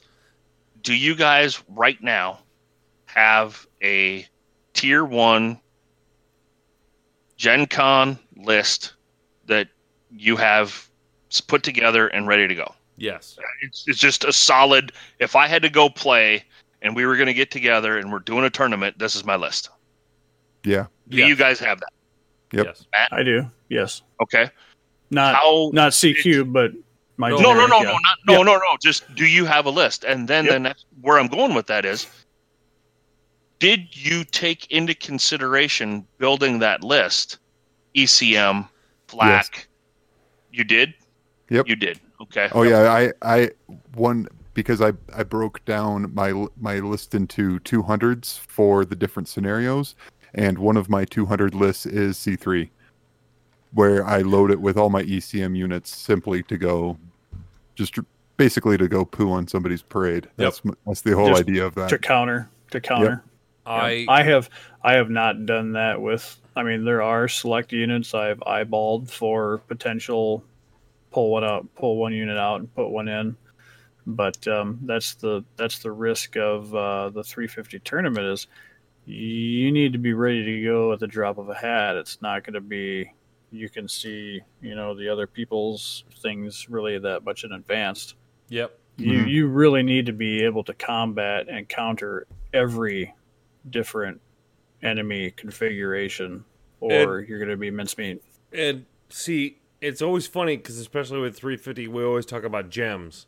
Like, you can always find that gem that's cheap enough to always add into your unit that does have that Angel ECM on it, just in case. Just in case. See, and I took a whole different approach on mine. And that's fun to see everybody's different approach. But that's the beauty of the whole system is that am I going to waste 34 points for me to maybe have that counter and then I never see it for the entire day? Or do I see it and I'm like, oh, I'm going to ruin your day? That's going to be the fun part is when you start seeing those gems come out that do wreck everybody. And then everybody's going to have to set those counters, like they have, what do you call it? The tournaments set. What was that term for X-Wing? Oh, meta? Meta. Yeah. So, you'll have series of meta that counter each other. And I can't wait to see some of those start to come out and then transform and transition. And the beauty about Battletech is there are so many units. I mean, there are so many. Yeah, I don't think there's going to be in X-Wing, a specific meta that always stays there. Yeah, there's probably a couple of thousand combinations that you can have in X-Wing. In Battletech, it's like millions, because every unit is different. And... Well, what I think is going to be fun to see is, while I think there'll be a meta eventually, or you'll see some of it, I'm curious as to how much of it will actually come out because of faction specificity. If a person identifies themselves as a Davian, they're not going to be fielding Kurita mechs. Maybe they will, but I think some of that's going to be really interesting to see how everything plays out too. Is do people stay true to their faction? That's going to be a tougher list. Build their list in that way. I think that's going to be a tougher variable if they stay faction specific or if they, you know, mix everything. Well, yeah, I stayed. You're a mercenary. You get everything. I couldn't be happy. I couldn't be happier. No, Wolf's Dragoons are tough. Wolf's Dragoons and Kel Hounds are kind of picky. That's true. But I think that the kind of the development of different metas and what, because I think every group kind of as people explore and develop and kind of abuse different maybe abilities or specials, then the group adapts to it. So every group's going to have kind of their own smaller meta that has developed from what they have found. Yep. But when there's going to be a Gen Con and all of that, I think it's really going to be interesting to see how all these smaller metas collide. These are going to be fantastic. Yeah, they're going to be well thought out. You know, they're and tested and proven, but in a big fish, small pond kind of situation. Seneca is going to find a way to bring 14 Arctic wolves again. He can't. It's totally doable. Totally doable. Not allowed. Seneca was the reason that rule of two, not max, went in. Yeah. Well, since you have like the omni and the non-omni, like the standardized, you can still bring four versions. You can get four of them. Yeah. Which is fine. You can get six. Seneca, there's six. There's Arctic Wolf 2. Side note, Chicago just happened to hit me up the other day. He's like, oh, yeah, by the way, I was the winner of that entire tournament, wasn't I? I was like, son of a bitch. Yes. He was. Yes, you were. A guy who had never played Battletech in his life. I gave him a list, and he ended up winning the fucking... Yeah, but see, unannounced, non-registered first 350 testing. Yeah, but that's where you go back to like Patton. So I mean, if you gave him the built list, technically that's true. Your list beat technically not necessarily the tactics, because could have had like terrible tactics but really good units. All right, 137. Break. Ooh, should we do this as a... Do this as a history brief. History brief? Roger. Not commercial. I'm waiting for... Gideon, why don't you introduce your own history brief? The first time in 2 years. Yes. Oh, man. Yes. Can you want to do it, or you want us to do it? Can you do it? No, because I'm just gonna start talking about what I talked about, and you don't need to hear it twice. Go for it, Matt. Ladies and gentlemen, this history brief brought to you by Aries Games and Miniatures from our localized Games and Minis. Lore Master Charles Gideon Dirks, take it away. On this episode of Wolfnet History Briefs. The promise of rescue dooms a man who is already dead. Hello, Wolfnet, and welcome to another installment of Wolfnet History Briefs, where we look at what happened this month in the Battletech timeline. I'm Gideon. Let's begin. The 21st of October in the year 3013. On this date, Davian forces were fleeing their enemy on a world most notable for being a battlefield. In fact, 3/4 of the planet had been transformed by the ravages of the first two succession wars from lush farms and ranches to wastelands prone to storms that would rage for months at a time, a planet whose primary export was, unironically, billions of disposable diapers. The planet, of course, was Mallory's world, a once fertile and bountiful planet which was unfortunately perched along the border between the Draconis Combine and the Federated Suns, and whose main strategic significance was its existence and the fact it could be taken from the enemy. The battle had started off well for the Federated Suns. The 4th Davian Guards had dropped onto the planet earlier in the month and broke the 17th Avalon Hussars out of a siege. When the Davian forces turned to give battle, things began to go downhill quickly. The Hussars were unable to hold the flank, forcing the Guards into a regiment-sized game of cat and mouse in the chasms and ravines on the continent of Oregon. This desperate fight to avoid the pincer went on for weeks until the Davian Guard passed through a particular gorge appropriately named the Desolate Pass. The pass was so narrow, mechs could only move through in single file, and it was surrounded by rock walls 50 meters high. Beyond it, the terrain eventually opened. It was the 4th Guard's only hope to escape the pursuing 2nd Sword of Light, but they needed separation. Otherwise, the sword would fall on the stragglers and slowly overwhelm and devour the regiment piece by piece. It was here that Prince Ian Davian, who was personally leading the 4th Guards, made a fateful decision. Ordering the regiment to continue, he turned to face the 2nd Sword alone. His Atlas was one of the slowest mechs in the regiment and would be one of the first to be overrun if they continued to flee, but here, he could choose the engagement. Prince Ian likely wasn't realizing the parallels of his decision to that of another ruler some 3.5 millennia before. I am, of course, referring to the famed stand of King Leonidas and his 300 Spartans at the Battle of Thermopylae. In a similar setting, Leonidas stood rear guard with a couple thousand Greeks to face down 50 times their number to buy time for most of their army to withdraw. As I'm sure you all remember, this would prove to be Leonidas's final battle, and even if Ian did not see the similarities, he knew that his outcome would be the same. The first mechs to reach Ian's position were the assault lance of the command company. Unable to maneuver, they came at him one at a time.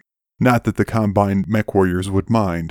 The Combine has a long history of their warriors engaging in one-on-one duels, and to attain a posting in the command company of the famed 2nd Sword meant each of these warriors had few equals in the entire Inner Sphere.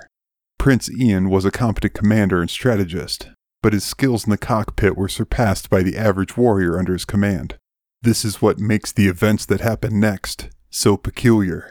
As each of the enemy mechs engaged, Ian achieved a higher hit average than he ever had during simulations, and he avoided more incoming fire as well, despite the fact that he had nearly no room to maneuver. In an already damaged Atlas, against mechs of comparable tonnage, which were piloted by the best duelists in the Inner Sphere, he won.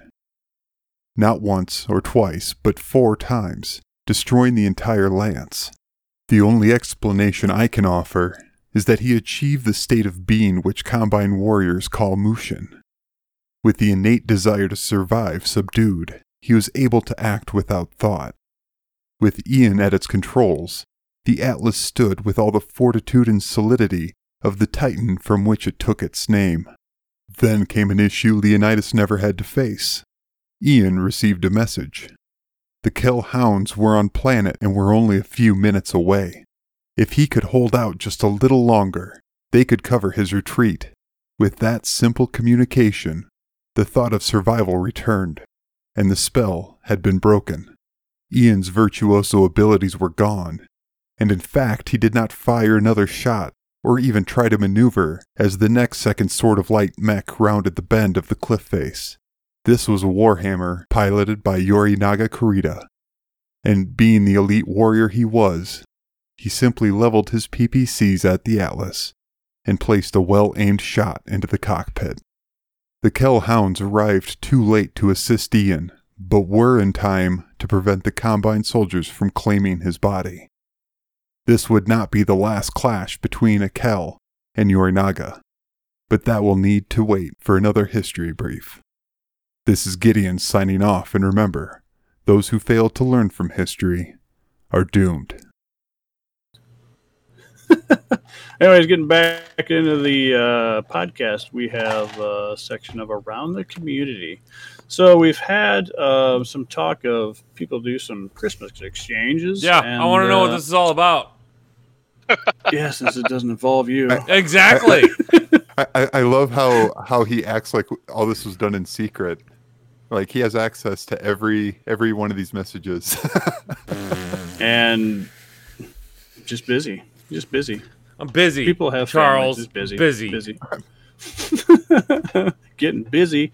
Anyways, So a couple of us out of Iowa and Colorado and Indiana and Illinois were doing some Christmas exchanges with names, building a mini, painting it, and sending it to them by Christmas, which is kind of fun. Secret Santa. Oh, snap. Is that for Mario? We just saw... Is that for Mario? Shh. That's for Mario. I thought... That is a lot for Mario. Okay.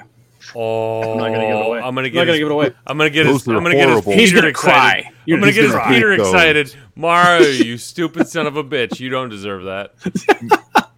Mario, just so you know, Andrew just held up a plate, and on it was the poo emoji. That's true. What he's going to send you. It was a giant poo emoji. I'm going to box up a big turd. It's a stress poo emoji that says when you punch it. Fuck. There's no way you're gonna paint all that. Oh yeah, it started on next week. Well, he's gotta prime it first. They're gonna get a bath tomorrow morning, and they should get primed tomorrow night. Apparently, 99% of the rest of our listeners are not involved in this Secret Santa gift. So yay for us, I guess. But the fun part is anybody else in a community can do it in your own local areas. So if you have Battletech players local to you, be a friend. Say, hey, I'm gonna get you a Christmas gift. Hey, give me one back. Oh, he's like framing it with his fingers. It's so big. That's what she said. And also, I mean, we have some very dedicated folks in the like in the Discord. So I wouldn't be surprised if there wasn't some other exchanges that get set up along the way here. 100% agree. Get third bat, best bat, man. Christmas album. Get that Christmas album going. Hey, that's the thing. Third bat, best bat. They need to make a Christmas album. I'm sorry. Singing third Christmas clust, girls. It's third clust, best clust. Oh, now that it's Clan, since we've transitioned. Oof. You see, guys, we did do things right every once in a while, and if you guys want to move over to third clust, best class, clust, see, I can't even say it. It's just not right. You're fired. Kaji's going to put the foot down, and it's... I don't care how they've been playing missions. Have you noticed that too? They have. Mm-hmm. Yep. Shout out to Inferno. Okay, Gold's here. Been pushing missions. Let's settle this from now on. Okay, guys, it's fucking regiments and it's battalions, and I know you're gonna have a hard time with companies, so we're just gonna call it. It's called Inferno Group. We're just gonna say group detachment. It's the Inferno Group, and then whatever you want to call each other from then on, I don't care. Lance, stars, homogenous zones, I don't care. Inferno. But it's going to be third bat, best bat. And in order to be third bat, best bat, you got to have a battalion. So deal with it. I know there's some hardcore Clan guys in there that their brains will just explode, but, you know... We're a discrete unit, and we can call each other whatever the fuck we want to call each other. So, now, since we're talking about holidays, there's also my favorite Halloween coming up soon next week. Everybody remembers the Black Marauder stories, right? Oh, mm-hmm. They still give me shivers. Mm-hmm. There were a few other ones I looked up as well, since you know you're going to have kids going trick or treating and having fun, being safe. Maybe give them a little ghost time story with the Black Marauder or Great Gaffa's Ghost or Devil Take the Hindmost. So these are a few other good stories out there that you can look up and research. Anybody have any others they ran into? Well, I just want to point out that I refer to Halloween as Tiramirbor Day. So yes, that's her day. What is? I found it. You got more stuff? No. Oh, that's your mech. That's my war dog. No wonder it's in pieces. I cut all the legs. I've been looking for it. I cut all the legs and stuff up so I could repose it. I can't wait since they need to get you out of the war dog and into the Mad 2. I can't wait to make some bases with like destroyed war dog pieces. Why would it have been destroyed? I just transitioned to a different mech and gave mine to somebody else. No, it'd be more fun. I'll just like make the war dog like destroyed in the base, and then have a little guy standing on it like, "Where's my new mech?" I never realized. Did Tara Morberg die on Halloween? Yeah. Yeah. Wow, I never knew. That's fat. Mind blown. Mind blown right now. You're like, trick or treat, suckers! You know, of all the characters in Battletech, she's up there in the top 5. She wasn't, and she didn't have a lot of screen time. She was just an awesome gal. Well, I mean, all the screen time you can get on the Dire Wolf main deck, command deck. I still don't think Phelan ever got over. I mean, no. Yeah, you can have Rana and everything, but I mean, deep down, everybody wants. Your first love, man. Well, I remember when he went back after transitioning into all those trials of positions and new ranks, and then seeing the rank laying on his desk. I mean, you know, that's pure love to fly a fucking aerospace fighter into the bridge of a. What a. Anyway, we'll talk a little bit more about that when we discuss the Kerinsky Kids. Yeah, we're gonna get into that. It's literally 2 hours in. That is the perfect witching hour. We're gonna push off. Okay. So warning. Yep. Warning. If you have not read Children of Danger Kerensky, Will Robinson. Yeah.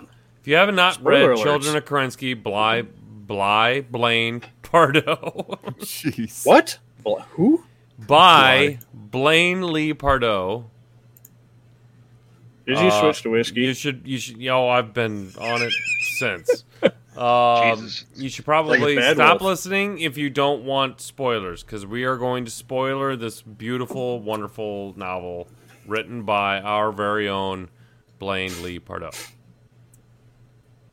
called Children of Kerensky, a.k.a. Kerensky's Kids. Which is a much better title. I don't know why I kept saying that, because I didn't want to spell children. It's a better title. Kids is shorter. It's more millennial. You know, they'd get it. Millennial. She had to send. I had to send fast messages. Okay, so who wants to start this thing off? I will. Sure. Thanks for nominating me. I was just gonna have like, first off, did everybody like the book? I did, because it had a ghost bear mech on the front. Okay, low bar right there. Bar was set high. So just a little tidbit. Doesn't take much to please me. Just a little tidbit. That's why he's tidbit. Like every TRO he's loved, because there's a ghost bear mech on the cover. Just a little tidbit. Not all of them. Not all. Blaine and I were talking about something. Just the best ones. Blaine and I were talking about something. I can't remember what it was about. And he's like, by the way. Are you having long candlelight talks with him on the phone again? It's mostly about his house. Oh, good. Yeah, you can help him out for construction tips. Yeah. And so didn't he just get the stone bar done outside? Yep. It's looking awesome. Good. It's looking good. BlainCon is going to happen. I'm really looking forward to it. We need to make a road trip for that. So anyway, he just kind of was like, "Well, hey, check this out." And sent me a cover photo, because I've been the one that's been pasting together all of his like little, he sends the teasers. Yep. And I'll paste them together and put them on the wall. He sends me the cover art, and I go, "You son of a bitch! You're gonna drive every ghost bear fucking fanatic." Man. Just insane, and he did. It was correct, But so we all have to remember. Go ahead. I think the one he drove the most mad was Kaji. Yeah, he got Kaji good. So we all have to remember that Children of Kerensky was originally supposed to be the first third of Hour of the Wolf.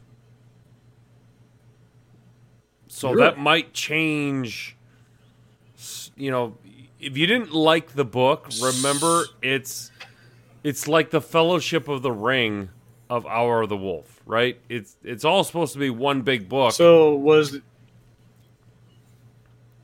Hour of the Wolf supposed to be like another 250 pages longer? Yes. Wow. Yes. I think originally they were like, we're gonna cut it, and kudos to Blaine because he's like, no, you can't cut this, and thank God they didn't, because to this book, okay, first of all, let's go with, if you haven't read every Dark Age book, and you haven't read Shattered Fortress, and you haven't read all this stuff, you have no idea who these people are, right? Think of how many new people are getting into Battletech and like, well, where do I start, you know? And that's a loaded question in its own. But if they picked up this book and they're like, well, apparently these people are, you know, very popular or very important people in the storyline, this gave them the background that they needed for those characters. Alaric Wolf, or Alaric Ward, and Malvina Hazen are going to be huge characters. And they already are, but in Hour of the Wolf, they're going to be huge. And so they needed to know how these characters became who they are. Because a lot of that was missing. Mm-hmm. Mm-hmm. Or, you know, bits and pieces, but majority unknown. It wasn't missing. Now we kind of got like a good focus and light.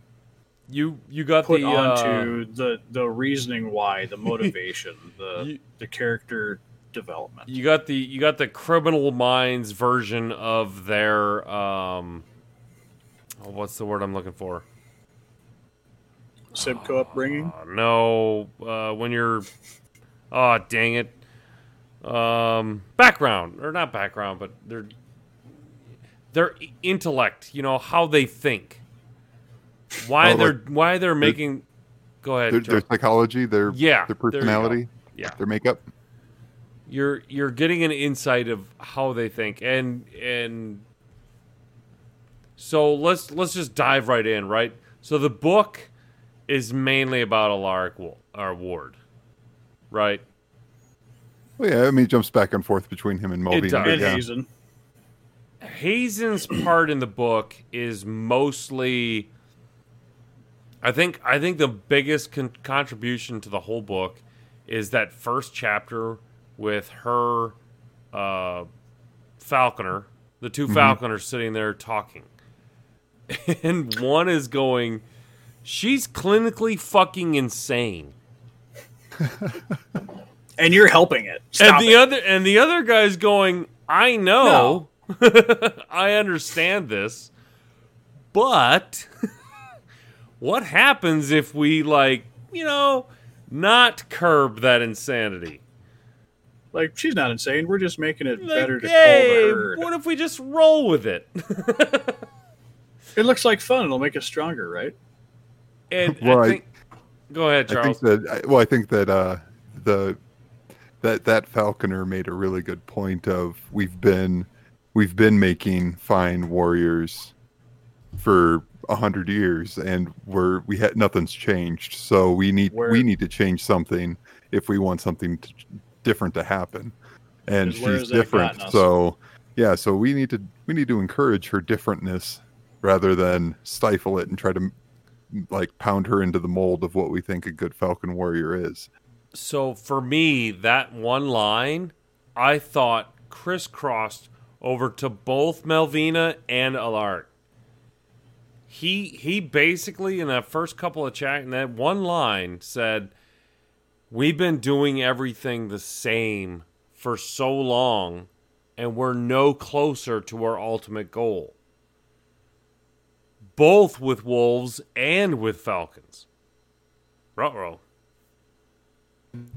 And so when you take that line and you go, okay, and I was talking to Andrew about this a little bit. I said, you always have the Warden clan and the Crusader clans, right? Mm-hmm. Yeah, like, not clans, but views. The views, psychology. The problem with both of those psychologies were they were still tied to the middle of the clan overall bidding and how they, you know, did everything as a clan. They all still did the same way. They just had different outlooks of how, you know, the outcome, right? Wardens were here to be protectors of the Intersphere. They don't know what they're doing, so we're going to protect them and we're going to teach them. Crusaders were, we're just going to burn the whole motherfucker down because they don't know what they're doing. We do, blah, blah, blah. But they were always stuck in the middle with their clan traditions. Well, in this book, you can clearly see Malvina is taking the Crusader psychology to the nth degree. She's saying, no, we're going, victory is strength, victory is honor, damn the civilians, damn whatever it takes to do that. As long as we are victorious, we're fine. Alaric is going in the extreme Warden psychology where I'm going to use my watch differently. We're actually going to do counterintelligence. We're going to not fight as bidding. We're not going to bid anymore. We're going to integrate the best warriors from different factions. Exactly. Saloma units are no longer disrespected. We're going to use them. That was exciting because stealing from other clans. Long they survived. Yeah, stealing from other clans. You're seeing the absolute polar versions of the Warden and Crusader mentalities, and they're basically abandoning everything that tied them to the middle of what a clan is. Especially the home worlds too, and their current garrison holding. It's like, nope, we're taking it all to the front. See yes. Ya. Except for the Sibcos, that was about it. That's what this book is doing. It's showing the absolute split from, you know, they're taking both ideologies to the extreme. And it's going to be very interesting to see how that fleshes out. I found it very interesting that, you talk amongst people who, you know, thrive in faction knowledge, or even talking about like the front was stalled by Tukiyid, and then it's gone stagnant. You know, what was the push needed to get to Terra? You need to stop all the honor. You need to stop all this other tradition stuff, and you just need to collectively, as a whole, join together and push all the way to the front. You forget the homeworlds. I mean, you talk to anybody who's gotten tired of, you know, the clans getting stopped before Terra or Tukiyid or behind the truce line. Push forward, don't stop. If they would let go of their pride, just like I stated in the book, push forward, keep pushing forward. And Matt, sooner or later, you bring up a huge point for me personally with like players. How many Jade Falcon loyalists as players are comfortable with how Malvina is going about this? And at the same time, how many Wolf loyalists are comfortable with Alaric going away from the bidding and all this stuff? Like, you're messing with players' psychology right now. Well, and you also have to take into consideration, hey, Alaric is saying, we're going to Terra. We're putting the best minds and tacticians and, you know, 37 prints of the word genius together to build this A team that, or, you know, like the fantastic organization of genius tacticians of different factions and specific job positions that he needs to get the job done. And he feels like he's been bred for this. Well, he you know, but my question is he's abandoning mother and dislikes his father's gene material past as well. He's thrown it all away, and he wants to become what they were not and become much more. He wants to achieve something, put the legacy where it's required. The stroke of genius. And to see that. Huh? Andrew, go ahead. To see that he was willing to promise these, to see that he was willing to promise these leaders up on Terra first in the first combat. And that brings up a very good point. And step away from is so Alaric and Malvina are both their faction. They would step away from their faction. Bloodbath, you're having some weird technical issues. Some latency issues. So I'm gonna go off what you said right there. Oh, and so what I loved about this book was both Malvina and Alaric are. Damn it! Now I just so they're both going against the norms, right? But how much does victory erase those norms? Well. Kind of, I guess, you know, and we'll find out in Hour of the Wolf, but you were talking about, you know, like Wolf players, how comfortable are they? Falcon players, I think basically all of the clan players are probably a little on the edge of their seat, just because, I guess, are you ill clan if you stop being a clan, even if you take Terra? Because the Falcons, their extreme Mongol doctrine is not the clan way. The Wolves not, you know, doing away with the bidding and the like dueling and just basically going to Intersphere tactics is not the clan way. Are they, so even if they win, are they really, are they ill clan, or are they just another Intersphere faction? Yeah. Excuse me, faction at this point. So there's two things, a couple of things. One is, in a certain light, I think they're kind of going the route that they are, because one of the tools that was put in for the clan technology advantage was Zelbriggen. But zero people play it that way. Yeah. Which always made playing clan so hard. So is this the way that they're going to move away from that? Because the technology on both sides has gotten to a point where it's equal. So we're going to disband that piece. Possible. I don't know. The stroke of genius that I thought, from a Larrick standpoint, was let's invite Malvina to Terra while we take it. His understanding of her psyche and what she would want to do while on Terra was, in my opinion, a sheer stroke of genius, because he's going to let her take on all the redoubts, because strength is honor.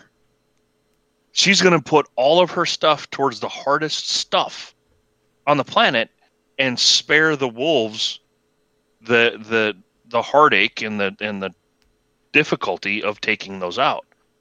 So he's going to weaken her, use her to get those things taken care of, and then have a force big enough to overtake her when it's all said and done. And she doesn't. Maybe she sees it. I don't know. I don't We haven't gotten to that yet. But that was really. We're gonna invite her. You're gonna do what? And then when he explained it, you're like, holy shit, that makes all kinds of sense. The long game that he's been playing, the sheer amount of planning, the sheer amount of simulations. It's a lot like our 350 in the last 2 years. It's been iterated over and rethought and rehashed, and you're bringing in minds of different people to take care of little aspects of it, to tweak the thing to make sure that you're going to have the outcome that you want. It all needs to happen for them to have some sort of success. You can't go to Terra and bid. It's just not going to get the job done. Not going to happen. And so that's why I think the Malvina Hazen parts in the book are so short, is because it is Alaric playing the long game, right? Well, and it's all reactionary too out of her. He is the scalpel, Malvina is the hammer. Like, there's no... He is literally drawing every Wolf Clan warrior, and they're going there. In the book, she's still, like, leaving what? 30? She's leaving Shaloma units behind the garrison. Yeah. But now, with the way she fights, though, she doesn't need them. She basically said, I will use my warships against Terra. Yes. I will. The whole thing for her is Geneva in Rumble and Cinders. Yeah, that's all she wants. She's going to orbital bombard. She's gonna go batshit crazy, like she always is. And well, is she though? No. In a certain respect, is she? It's the extent of the clan way taken to the far, whichever side of the aisle you're on, left or right. I don't know, but it's taking might is right and going to the extreme. Is she crazy? Is she wrong? She knows her clan, she knows her people, and she's doing what they feel they need her to do. Yeah, I feel like Alaric's chapters and sections were they were a little bit more like engaging, because you could see him like coming up with this plan, pulling in, you know, the warship commander, pulling in Warbear, you know, doing all these things. Warbear! Whereas Malvina's was, this is very calculated for me to stay in power and make sure every Falcon toes the line when I say come. You know what it is? It's Victor and Katrina all over again. Yep. Yeah. You immediately associate and can appreciate what Alaric is doing in the planning, the using of his people appropriately, and doing warfare the right way. He's doing good. Whereas Malvina is, you're going to do exactly what I want you to do, and if you're not, I'm going to eliminate you. It's Victor and Catherine. Or Katrina. Yeah, it's Catherine. I always forget which the hell name she decided she wanted at the time. But that's the story. That whole chapter where he's standing in front of Victor's portrait was just... It was awesome. I really loved... The iconic... Yeah. I loved that touch that Blaine put in the book there. He's like, I have basically disavowed... And how many times did Victor come up in this book?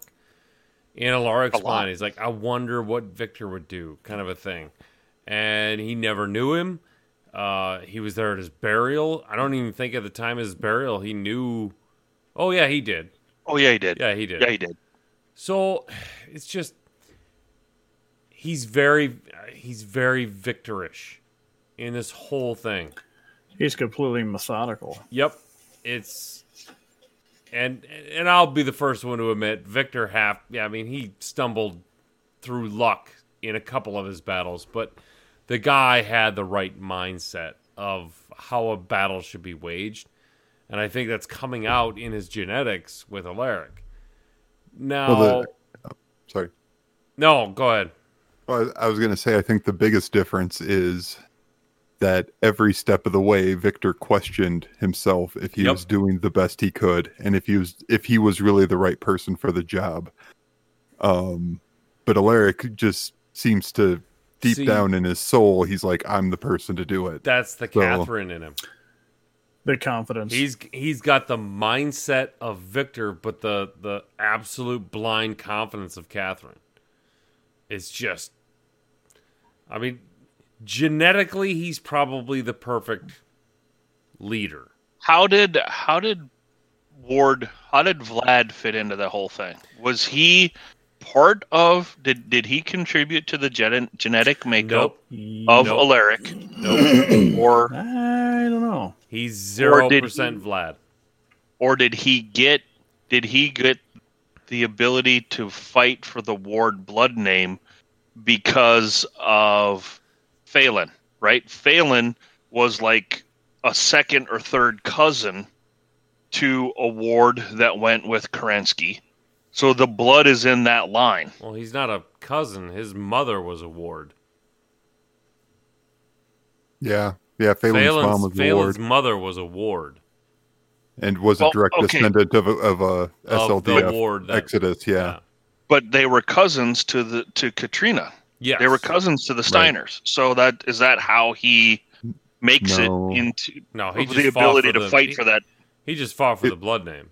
I'm pretty sure. In the clans, you have to be of that house to be able to compete for the blood name. It's not like honor names in the Dragoons. Well, I think, and I'm sure Kaji will burn me down if I'm wrong, but I believe that it was a convenient lie that Vlad was his donor. That's fair. Okay, it was a lie. Okay. He had no genetic material, but I think Catherine and Vlad set that up to where they lied to them. You have to have a sponsor. Yeah. For the trials, you have to have a sponsor, and he can't just show up and be like, "I'm here for the Steiner Davian blood name." Anybody got one of those? No, where's your sponsor? It's at 3:30, right? well, if I go to the other side of my genetics, that would be the Steiner Davian bloodline. Yeah. Oh man, I guess I'm screwed. Oh boy. So, let's just dive into the fucking tinfoil. There was one scene that I enjoyed that made efficiency. Understanding of Malvina's method when there were some the scientists EPWs that the Steiner enemies that were in basically a prisoner camp. Oh, and she shot and basically she said that. So let me get this straight, Mr. Prison Guard, these people killed our people already, and then now they're in your prison, and then somehow they escaped, and then they killed more of our people, and now we still have them alive. So not only have they killed our people one time, but now twice they've killed a bunch of our people, and yet they still live. Like, so they've killed twice as many people as... Yeah. You know, basically none of ours have reacted to get rid of them. You're gonna spill your own guts today. She's no joke. She is. It made sense as in a threat analysis efficiency model. I'm not gonna lie. If you're into anime, she's got the white hair and super hot and is very violent, stone cold. I can see where that does some things for some people, but I still have this. I'm still trying to wrap my mind around this idea of this this pet she has. Yeah, the Cynthia. Like she'll lock herself in her office and pet her hair for hours on end, or designated break time or something. Everybody needs a hobby, I guess. I don't know. Yep, and I'm still trying to see where I think she's the gist in that is of the motivation. I think she's involved in more of the Dark Ages novels and stuff like that, but I could be wrong. Cynthia's more fleshed out in the Dark Ages than she. I need to backlog that then. So anyway, this fucking Ghost Knight. Oh, you haven't talked about New Earth first. Oh, okay. I'm sorry. No, we should talk about New Earth first. Awesome chapter. Holy shit. That was powerful. I love reading about characters who think they know everything, and then all of a sudden one old ass man just fucking rocks his world. Ding. Like, wait a minute. Smoke jaguars are still alive, and you've been in front of us the whole time. Why do I smell Bengay on you? Oh my goodness! you can't be. Oh, you are. Still to this day, Forever Faithful is probably one of my favorite books of all time. And I like the explanation of why the jaguars were not the old clan. Yep. Already that, and you could see the pain on his face when he was like, as he was talking, Blaine made sure to say, "Oh, believe me, I thought about taking it. I did, but we're not Trent, that animal anymore." Trent was so in Paul Moon's mind that he's like, it washed over me. I thought about it, but then it this is not who we are now. It's interesting to see the transition of Paul Moon's change of character throughout these books. Oh, but there's another interesting point, and we hit on it earlier. Paul Moon made the comment that we had drifted so far away from being a clan that no one would accept us. Right. Are the clans going to accept the fact that Alaric, and Mulvina, for that matter, are taking Terra without bidding? Like what Charles said earlier. Mm-hmm. Are the clans going to accept the fact that they have gone against their creed, their tradition, to take this planet? Will they be accepted? Will that act be accepted because it didn't follow tradition? Yeah, well, and I wonder if, because the whole, I don't know, I'm glad you guys enjoyed that chapter. It just felt weird to me that Paul Moon was like, "Oh, I'll drink the Alaric Kool-Aid. I'll get on that. I'll get on that hype train." It's because there's no money in it, Merc. Yeah. I mean, I got to get out of my own head, but I think though, maybe Andrew, I think maybe you're touching on because it may be foreshadowing, because that is why no clan stood up for Smoke Jaguar when they were destroyed by the Intersphere. Like the comments of only we can kill our own. Well, yeah. When the idea of when they used warships for Turtle Bay. Then all the clans kind of went, "Yeah, you're not cool enough to." Yep. Shit, you crossed the line on that one. Yeah. Oh, the entire Intersphere is attacking you. Sucks to be you, bro. It's not me, so I don't care. And I wonder if that's a foreshadowing for there's going to be a turn of events where maybe Alaric and Malvina find themselves in a not beneficial situation, even despite all their planning and everything, where then the other clans could come to the rescue, but don't, because you're not us anymore. They're going to have a break in character? Oh! Matt, I like your comment, and I wanted to touch on that too, Alaric's comments, that chapter, Alaric's feelings towards other clans and the Intersphere's interaction with them. The fact that the Intersphere took out the Smoke Jaguars. Kurita takes out the Nova Cats. Right. And his comment of, no one touches our people but us. Yeah. And I found that interesting because he's not really clan. Is he? But it's his genetic makeup. His entire upbringing was so different because up until Alaric, I had never heard of a warrior waiting to take their trial of position. Yes, there was. I've never heard of that. How long? It's never been documented that that a clan warrior, once they finish getting through their training as a Sibco, took too long. They decide, well, I'm going to take it when I feel like it. Yeah, I'm going to backpack through Europe. You know, like that doesn't happen. that was strange to me because, as a clan warrior, if you're a true clan warrior, you want to get into battle and prove yourself. Why would you wait to take your trial of position? Hence Becker, Ramil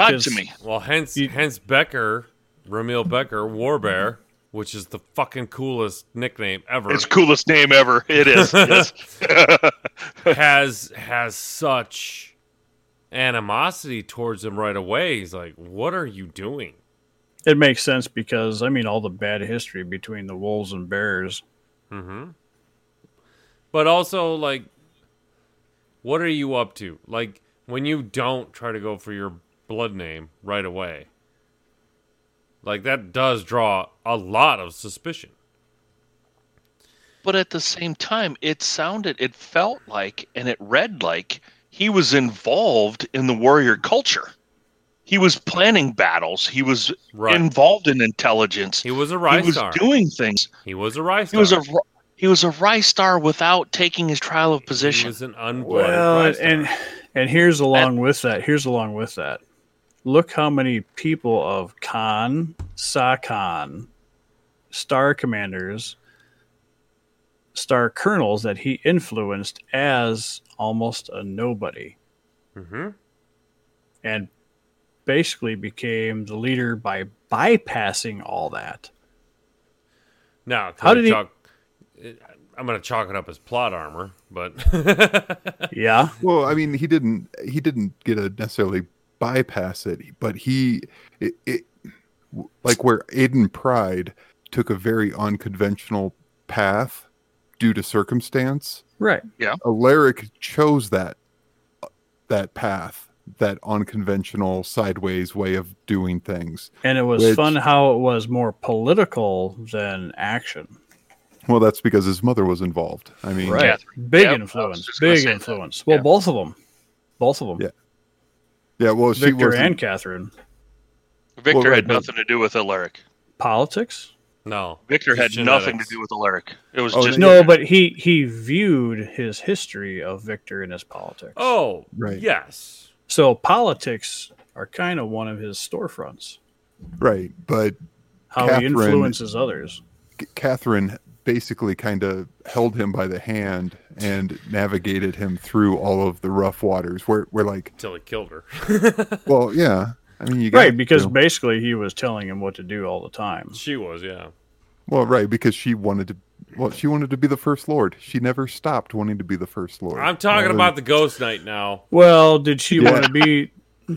Do you think she wanted to be the Ilkhan? Don't care.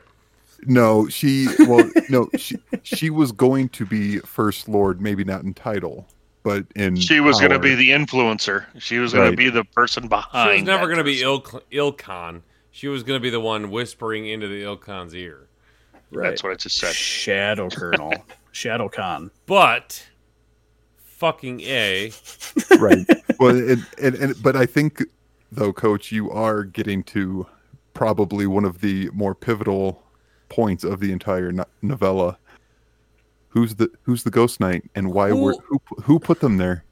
Right. So and why? So the Ghost Knights are basically what the Rot's intelligence. Okay, so Ghost Knights are technically probably the most loyal people to the Exarch.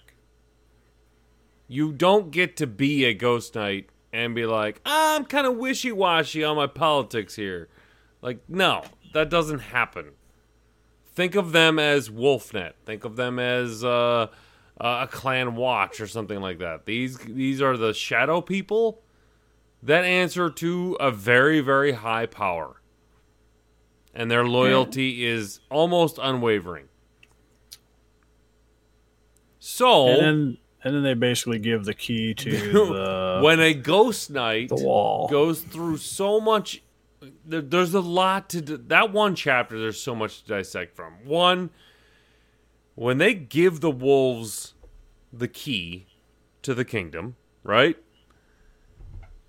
Well, they give the wolves the documentation on how to get through or get past the wall. The Fortress Republic. Fortress Republic, yeah. By being what half a light year from the wall is basically a position to start from before. And which we know from Rock of Republic that it's not just a all-encompassing barrier.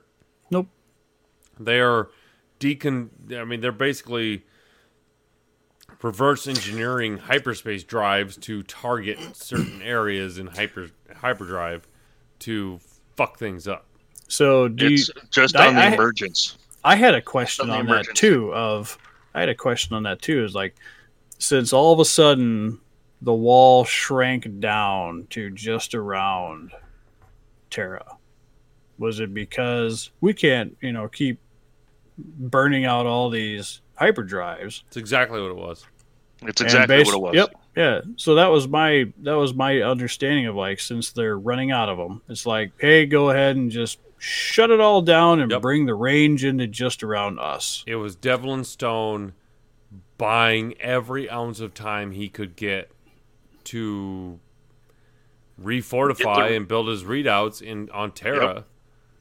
That he was just scrapping jump ship after jump ship to convert. And warships. And everything. Anything that had a jump drive. So and they haven't explained how it works, have they? No. Because I have this, I don't know, my own little brain cannon here of, I think that they jump a ship to the convergence or the emergence wave. Once they pick up an emergence wave, I think they use a local ship and jump it to those coordinates. Really? Because that's my idea, because we all know that if you try to jump when there's a jump ship already there, that you end up ruining inside them. Inside them, or if they're in mid-jump, you pull them into hyperspace, or not hyperspace necessarily, but you screw up the jump. So remember, with the word of Blake doing their super jumps. Mm-hmm. They were doing. That's how the only way they were able to do that was with lithium-ion batteries. They did a jump within a jump to cover the space that they needed. That's what I think it is. The wall feels to me more as a radio or a distortion that affects wave. They made a comment about that it affects the emergence signature of a jump ship. But it has to do something with distance, right? Because if you're within half of the light year of the wall, you can pass through. If you're further away than that, or closer, your shit gets all fucked up. See, that's where I'm going with Gideon's version, is that because they're stripping jump ships left and right of their hyperdrives. So I think they've created like a capsule, right? It's all it is just a capsule with a hyperdrive, and they detect that emergence and they just send that capsule and it gets destroyed. Of course, remember Fiction 2 will talk about the emergence signature and how big it is based on the size of the vessel and I believe distance traveled as well in the jump. That like jumping from 30 light years out The emergent signature would take either 2 minutes versus we're not talking about the problem. Anyways, this whole problem will be fun for them to explain. The deal is, let's get to the meat of it. Is fucking well, there's another point I had. There's not another point. Yes, there is. Jesus, you have the wolf officer sent off to go get that ship that's ever missing. Oh, the McKenna's Pride. Yeah, yep. That's all. And I'm having a lovely time reading Icons of War. I have not. Oh no! So after Children of Kerinsky, I'm reading the Icons of War to backtrack during that saga. Really, really good book. We should be talking about that one too, but we won't. Yeah. I would like to just point out that there are no hyperdrives in Battletech, so every time that Coach said hyperdrive, he really meant KF drive, so that way Disney doesn't sue us. Thank you. Thank you. Coach has had a little bit to drink. Why the fuck would Devlin Stone want the Wolf Empire to be able to jump into Terra? One of two things. Well, he's tired of using the ghost berries, so he wants to use a wolf instead. It wasn't him, or it's a trap. It's a trap! Again, Disney, don't sue us. Now, I'm gonna parlay some inside information that I've had with the writer. Oh, here we go. You pirate. The writer asked me, why are you focusing on the wolf has now taken the bait, will they bite? That's the wrong line to focus in on. No, it's the line to focus in on is there's other packages to be delivered, some harder than this. Correct. That's the part to focus in on because he's not done. This person is not done. Correct. Andrew hit the head on the nail. And wait, stop, reverse that. Wait a minute, what? Nail on the head? Is that what it was supposed to be? Yeah. People in glass houses sink ships. I mean, there you go. Loose. Yeah. Jeez. Loose slips, throw stones. Holy shit. And we all know that Blaine Leopardo is a huge Wolverine fan. And I put forth saying that the hardest package to deliver would quite possibly be Clan Wolverine. And you're going to have to include the Ghost Bears because apparently they still lost, you know. No, Ghost Bears would not be hard to deliver a package to. Why are we focusing on clans? Dun, dun, dun. Okay, well, one. Comstar. I thought about that as well. I thought about, okay, are they delivering packages to Draconis Combine, Federated Sons, blah, blah, blah. Who's to say the package is the same? What are you hearing? I'm hearing a motivation to spill something. What Easter egg do you have? I'm overruling the typical Intersphere people. The one package I could also see would be very hard to do would be going to the Confederated, Compelling Confederation. Now, we just read this whole book on how, the Republic of the Sphere, and if we attack here, and then Jade Falcon's attack here, and then nobody mentions that, well, what if the Lyaos show up too? No, they said they were stretched too thin. No, Liao is not stretched too thin. Well, Liao is not. Alaric said they were stretched too thin. Remember the conversations? Maybe Alaric said that about Kurita. No. He said that about Kurita. He said that about Kurita. He said that about a lot of different factions. No. The Free Rolls League, yeah. Alaric specifically said in this book that the Capellans are the only ones that have a concerted effort towards Terra.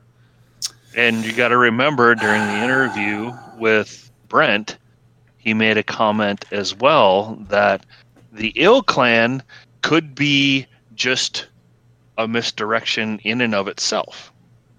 Right. It may not be a clan that takes Terra. It could be Liao. It could be anything. Mercenaries. It could be Northwind. It could be the Spirit Cats, for all I know. Who knows? Oh, jeez. Here we go. Meow. With the knowledge that Brent gave us, and unwillingly, I know it was because he let the cat. I mean, he let a lot of cats out of the bag. We don't know. It could be all. It could be all a marketing ploy as well. It could be a huge marketing ploy, and fuck you guys, because kudos to you. That was genius. But I don't see there being an L clan. I see a giant power vacuum where the Republic of the Sphere, Clan Wolf, Clan Jade Falcon, Capella, I mean, everyone who even tries to touch Terra just gets eradicated. I see a planet getting, like, nuked and bombarded. You know, I joked around. It says, oh, Clan Wolverine's going to show up, and they're just going to nuke Terra and say, if we can't have it, nobody can. It's not unfeasible. I just... You know, and Brent said it too. He said the next age is going to be the age of mercenaries.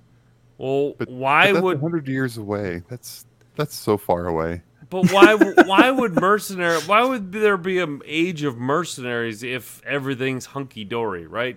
There's an ill plan because the factions are going to destroy themselves. That's what I'm thinking. How many? I mean, if all these factions are not using mercenaries, they're using themselves to get there first to touch Terra. Everybody else is gonna be like, well, we could pick up the salvage after they're all dead. What would happen to the clan mentality if there wasn't a Terra to take? They'd be either Sea Fox or they'd be Ghost Bears. But, I mean, think about it. If there's no Terra, right? They're going to be merchants, or they're going to be happy hunky-dory in their own little house. Nicholas Kerensky's idea is now not feasible. Their entire way of life is not... Oh, not their entire way of life, but their end goal of coming to the Intersphere is gone. You mean just like the Smoke Jaguars that turned into Fidelis? Yep. Bingo. It's just, what are they going to do now? But what are they going to do now? They're going to be floating around doing their own thing. I mean, is there... I think there's more to it than that, but... Is there an argument to be had? What else is there? Is there an argument to be had that, say, Wolves had a PR campaign that says, well, before Terra turned into a giant ball of shit, we were the Ill Clan. We were the first ones. How many clans are going to go, well, yeah, technically they're right. I guess we're going to, none, but maybe a couple. How powerful does a clan need to be in order to claim Ill Clan? Say Bears and say Jaguars and say Hell's Horses all go, technically they're right. They were the first ones there. Never happen. The only thing that's going to matter is who's left standing. I mean, after all the metal you're going to throw into the meat grinder, it's just going to be the last people letting it. Well, whoever can be patient and let everything die off and destroy each other, that's going to be the takeovers. I guess where I'm coming from is, where does Battletech go from here? Right. We're either going to recreate the 3050 Clan Invasion. We're either going to recreate the Starly. Like, what throws it all into a giant fucking meat grinder and we get to start all over? What happens if Clan Wolf gets so decimated they're basically down to one galaxy? Jade Falcons get reduced to fucking one trinary, but they're so balls to the walls, Jade Falcons, that they just go and they turn into pirates. Republic of the Sphere is no more. Everyone else in the Intersphere is all fucking done. I mean, Draconis Combine is probably the most stable of Intersphere. Well, out of the Free Worlds League, because they basically have the ceasefire. Free Worlds League is in a mess. Like, they're basically what, you know, where they were when they started. Yeah, but you just got to look at numbers. The Free Worlds League is the United States. They can't fucking agree on anything. Exactly. Right. They stay stationary. They have all this power, but they can't come together. They have everything, but they can't come together to put it all in the same direction. So, Kurita's in a good place. What? Their military is overextended. Yeah. The Fed Sons, they're reeling from Kurita. Liao, strong. And Steiner. Not if they show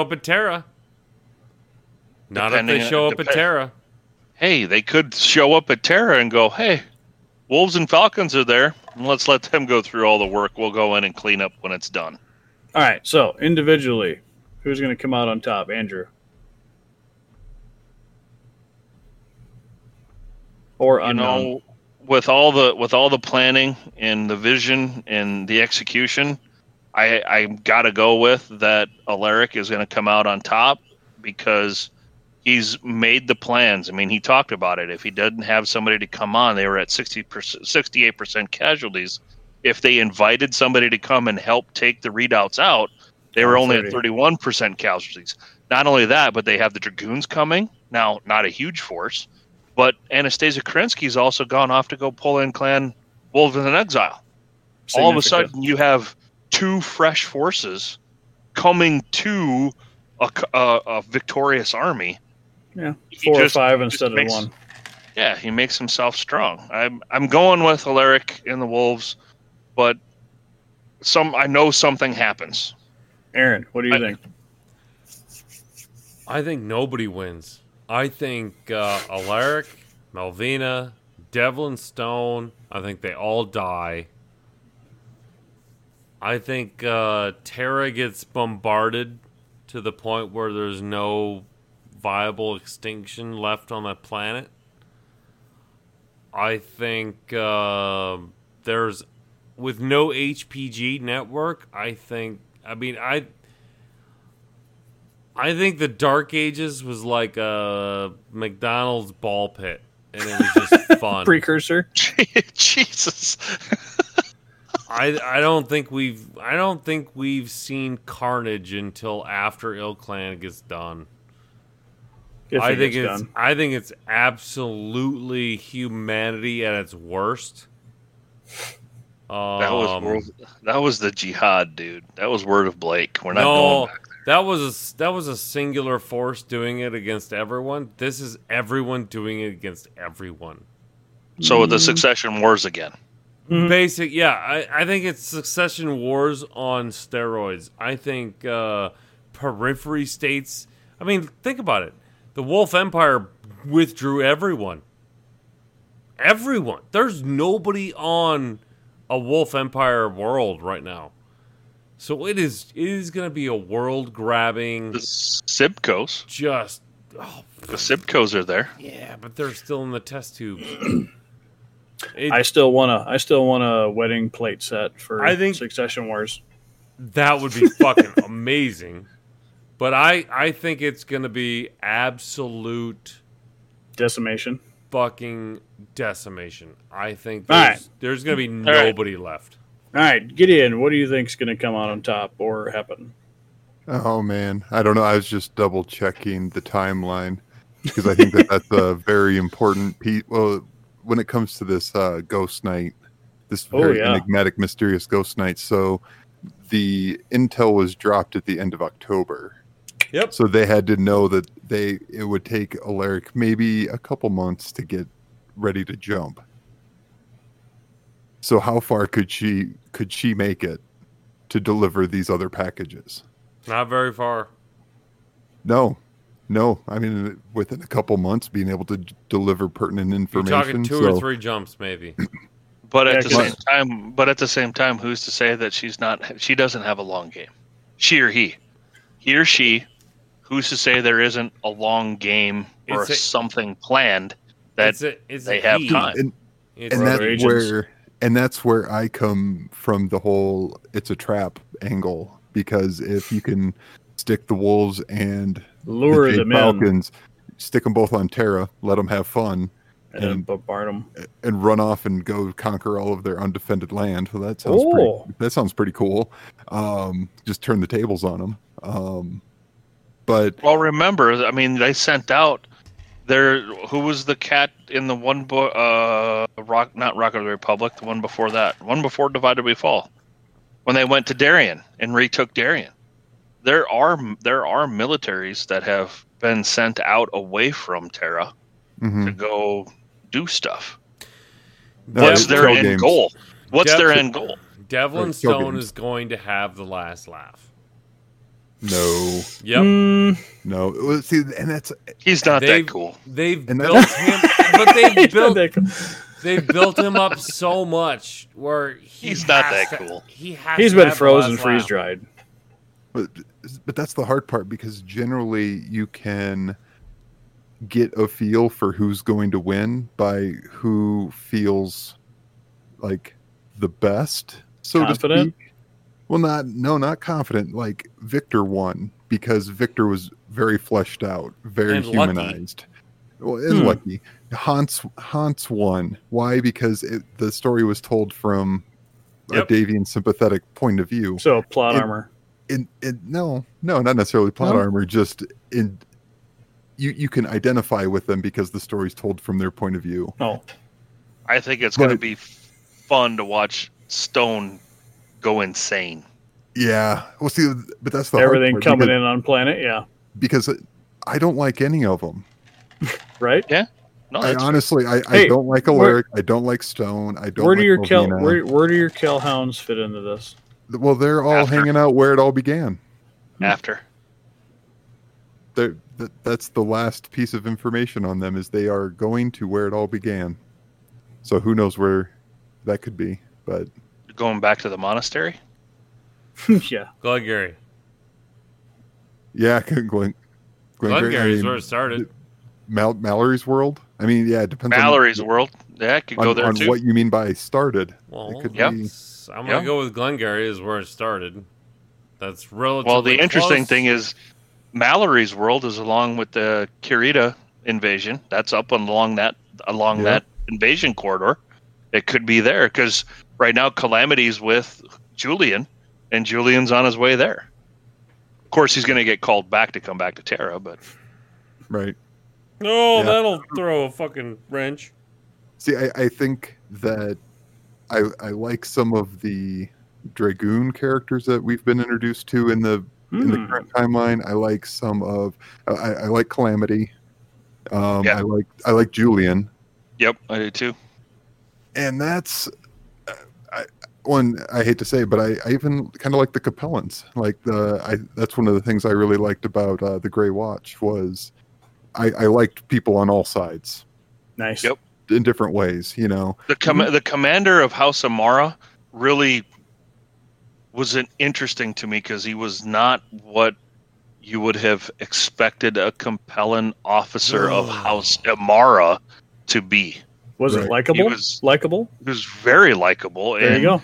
The way he interacted with his commanders, again, all females as well. It's fine. No, I'm just. That was something else that was unique in that book to me, was the powerful women in the positions that they had. Not trying to be sexist, just no, of course not. It was very interesting where they were, and then it was interesting the conversations and the byplay that they had with that housemaster. That book I enjoyed a lot. Especially exactly to you. The people, all of the people were great. Even their interactions while they were getting food, while talking through the meetings was fun. Yeah. So we're seeing a lot of new types of interactions and character development and relationships through those, which are fun. So I think basically it's going to be a lot of second-in commands. I think Alaric is probably too fleshed out to necessarily just like disappear. He's kind of the culmination of a whole lot of story, but I don't know. I think he's not going to win it though. But I mean, if Melvina and Devlin choke each other to death, that sounds great. That'd be a fun scene. Yeah, but I think the Capellans and we're going to come back around to the cornerstone of Battletech. We're going to have the Capellans, the Kiritans, and the Davians, and that's going to be where it's at. So how we're going to get there, I don't know. On Northwind, exactly. On Northwind. Ooh, yeah. Ooh. That's all going to happen on Northwind. And if Brent hadn't given us the little tidbit that's going to be not released soon, I would have thought that would have played a bigger part in how this is going to come about. But yep. Thanks, Brent. All right, gentlemen. How about shout-outs? Yes. I have another one. I got to give a shout-out to Seneca. Michael Seneca sent me one of these. Ooh, nice. He said, you want one? Fuck. Fucking assholes get all the cool stuff. It's all about contacts. Thank you. Aaron. We didn't say. He sent me a hockey puck of what? Northwind Highlander dice. Yeah. Oh. Yeah. Because we all can't see it. Yeah. They're red and blue. My shout-out is going to go to, again, all the Wolfnet Radio podcast faithfuls. We are steadily growing every day. It's fantastic. For those of you who are just listening for the first time and want to get more involved into Battletech and stuff like that, please message one of us or somebody on the Facebook group about getting hooked up on the Discord channel. We're playing Tuesday night fights, and there's regiment. Hell, games there's games every night. There's games every night. We've culminated a very wonderful group of people that are active in Battletech and have a great attitude. Again, if you're going to be a dick, don't bother. We're not looking for you guys. But if you will quickly be be weeded out. Let's just say that it won't take long. We've got a lot of great people in our group, and we're looking to expand it. But we're only looking to expand with the people that we know that are going to be good people. So that's my shout out. Also, you know what? Shout out to my co-hosts, Matt, Andrew, Charles, thank you, and the silent. Fuck it, silent, even Tommy, the silent partner. You wouldn't know if he wasn't here anyway. So that was a kick. Caw. Love you, caw. Charles.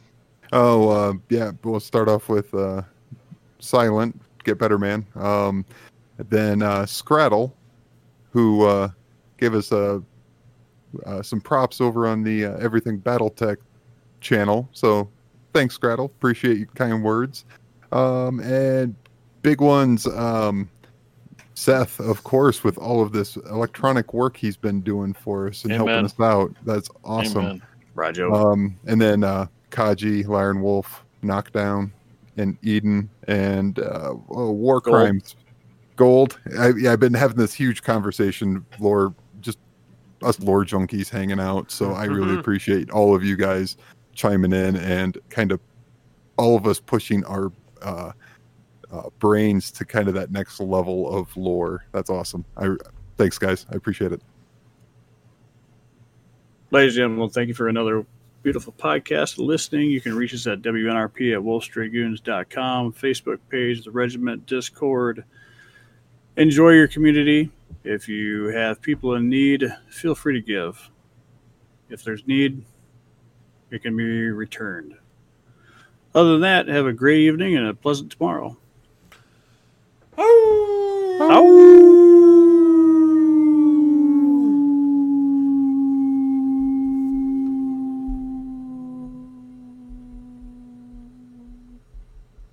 Woof. That was fucking strong lungs on that wolf. Fade out, man. I was taking up all that time, so he'd just say it right away. That was good. That was awesome. I like it.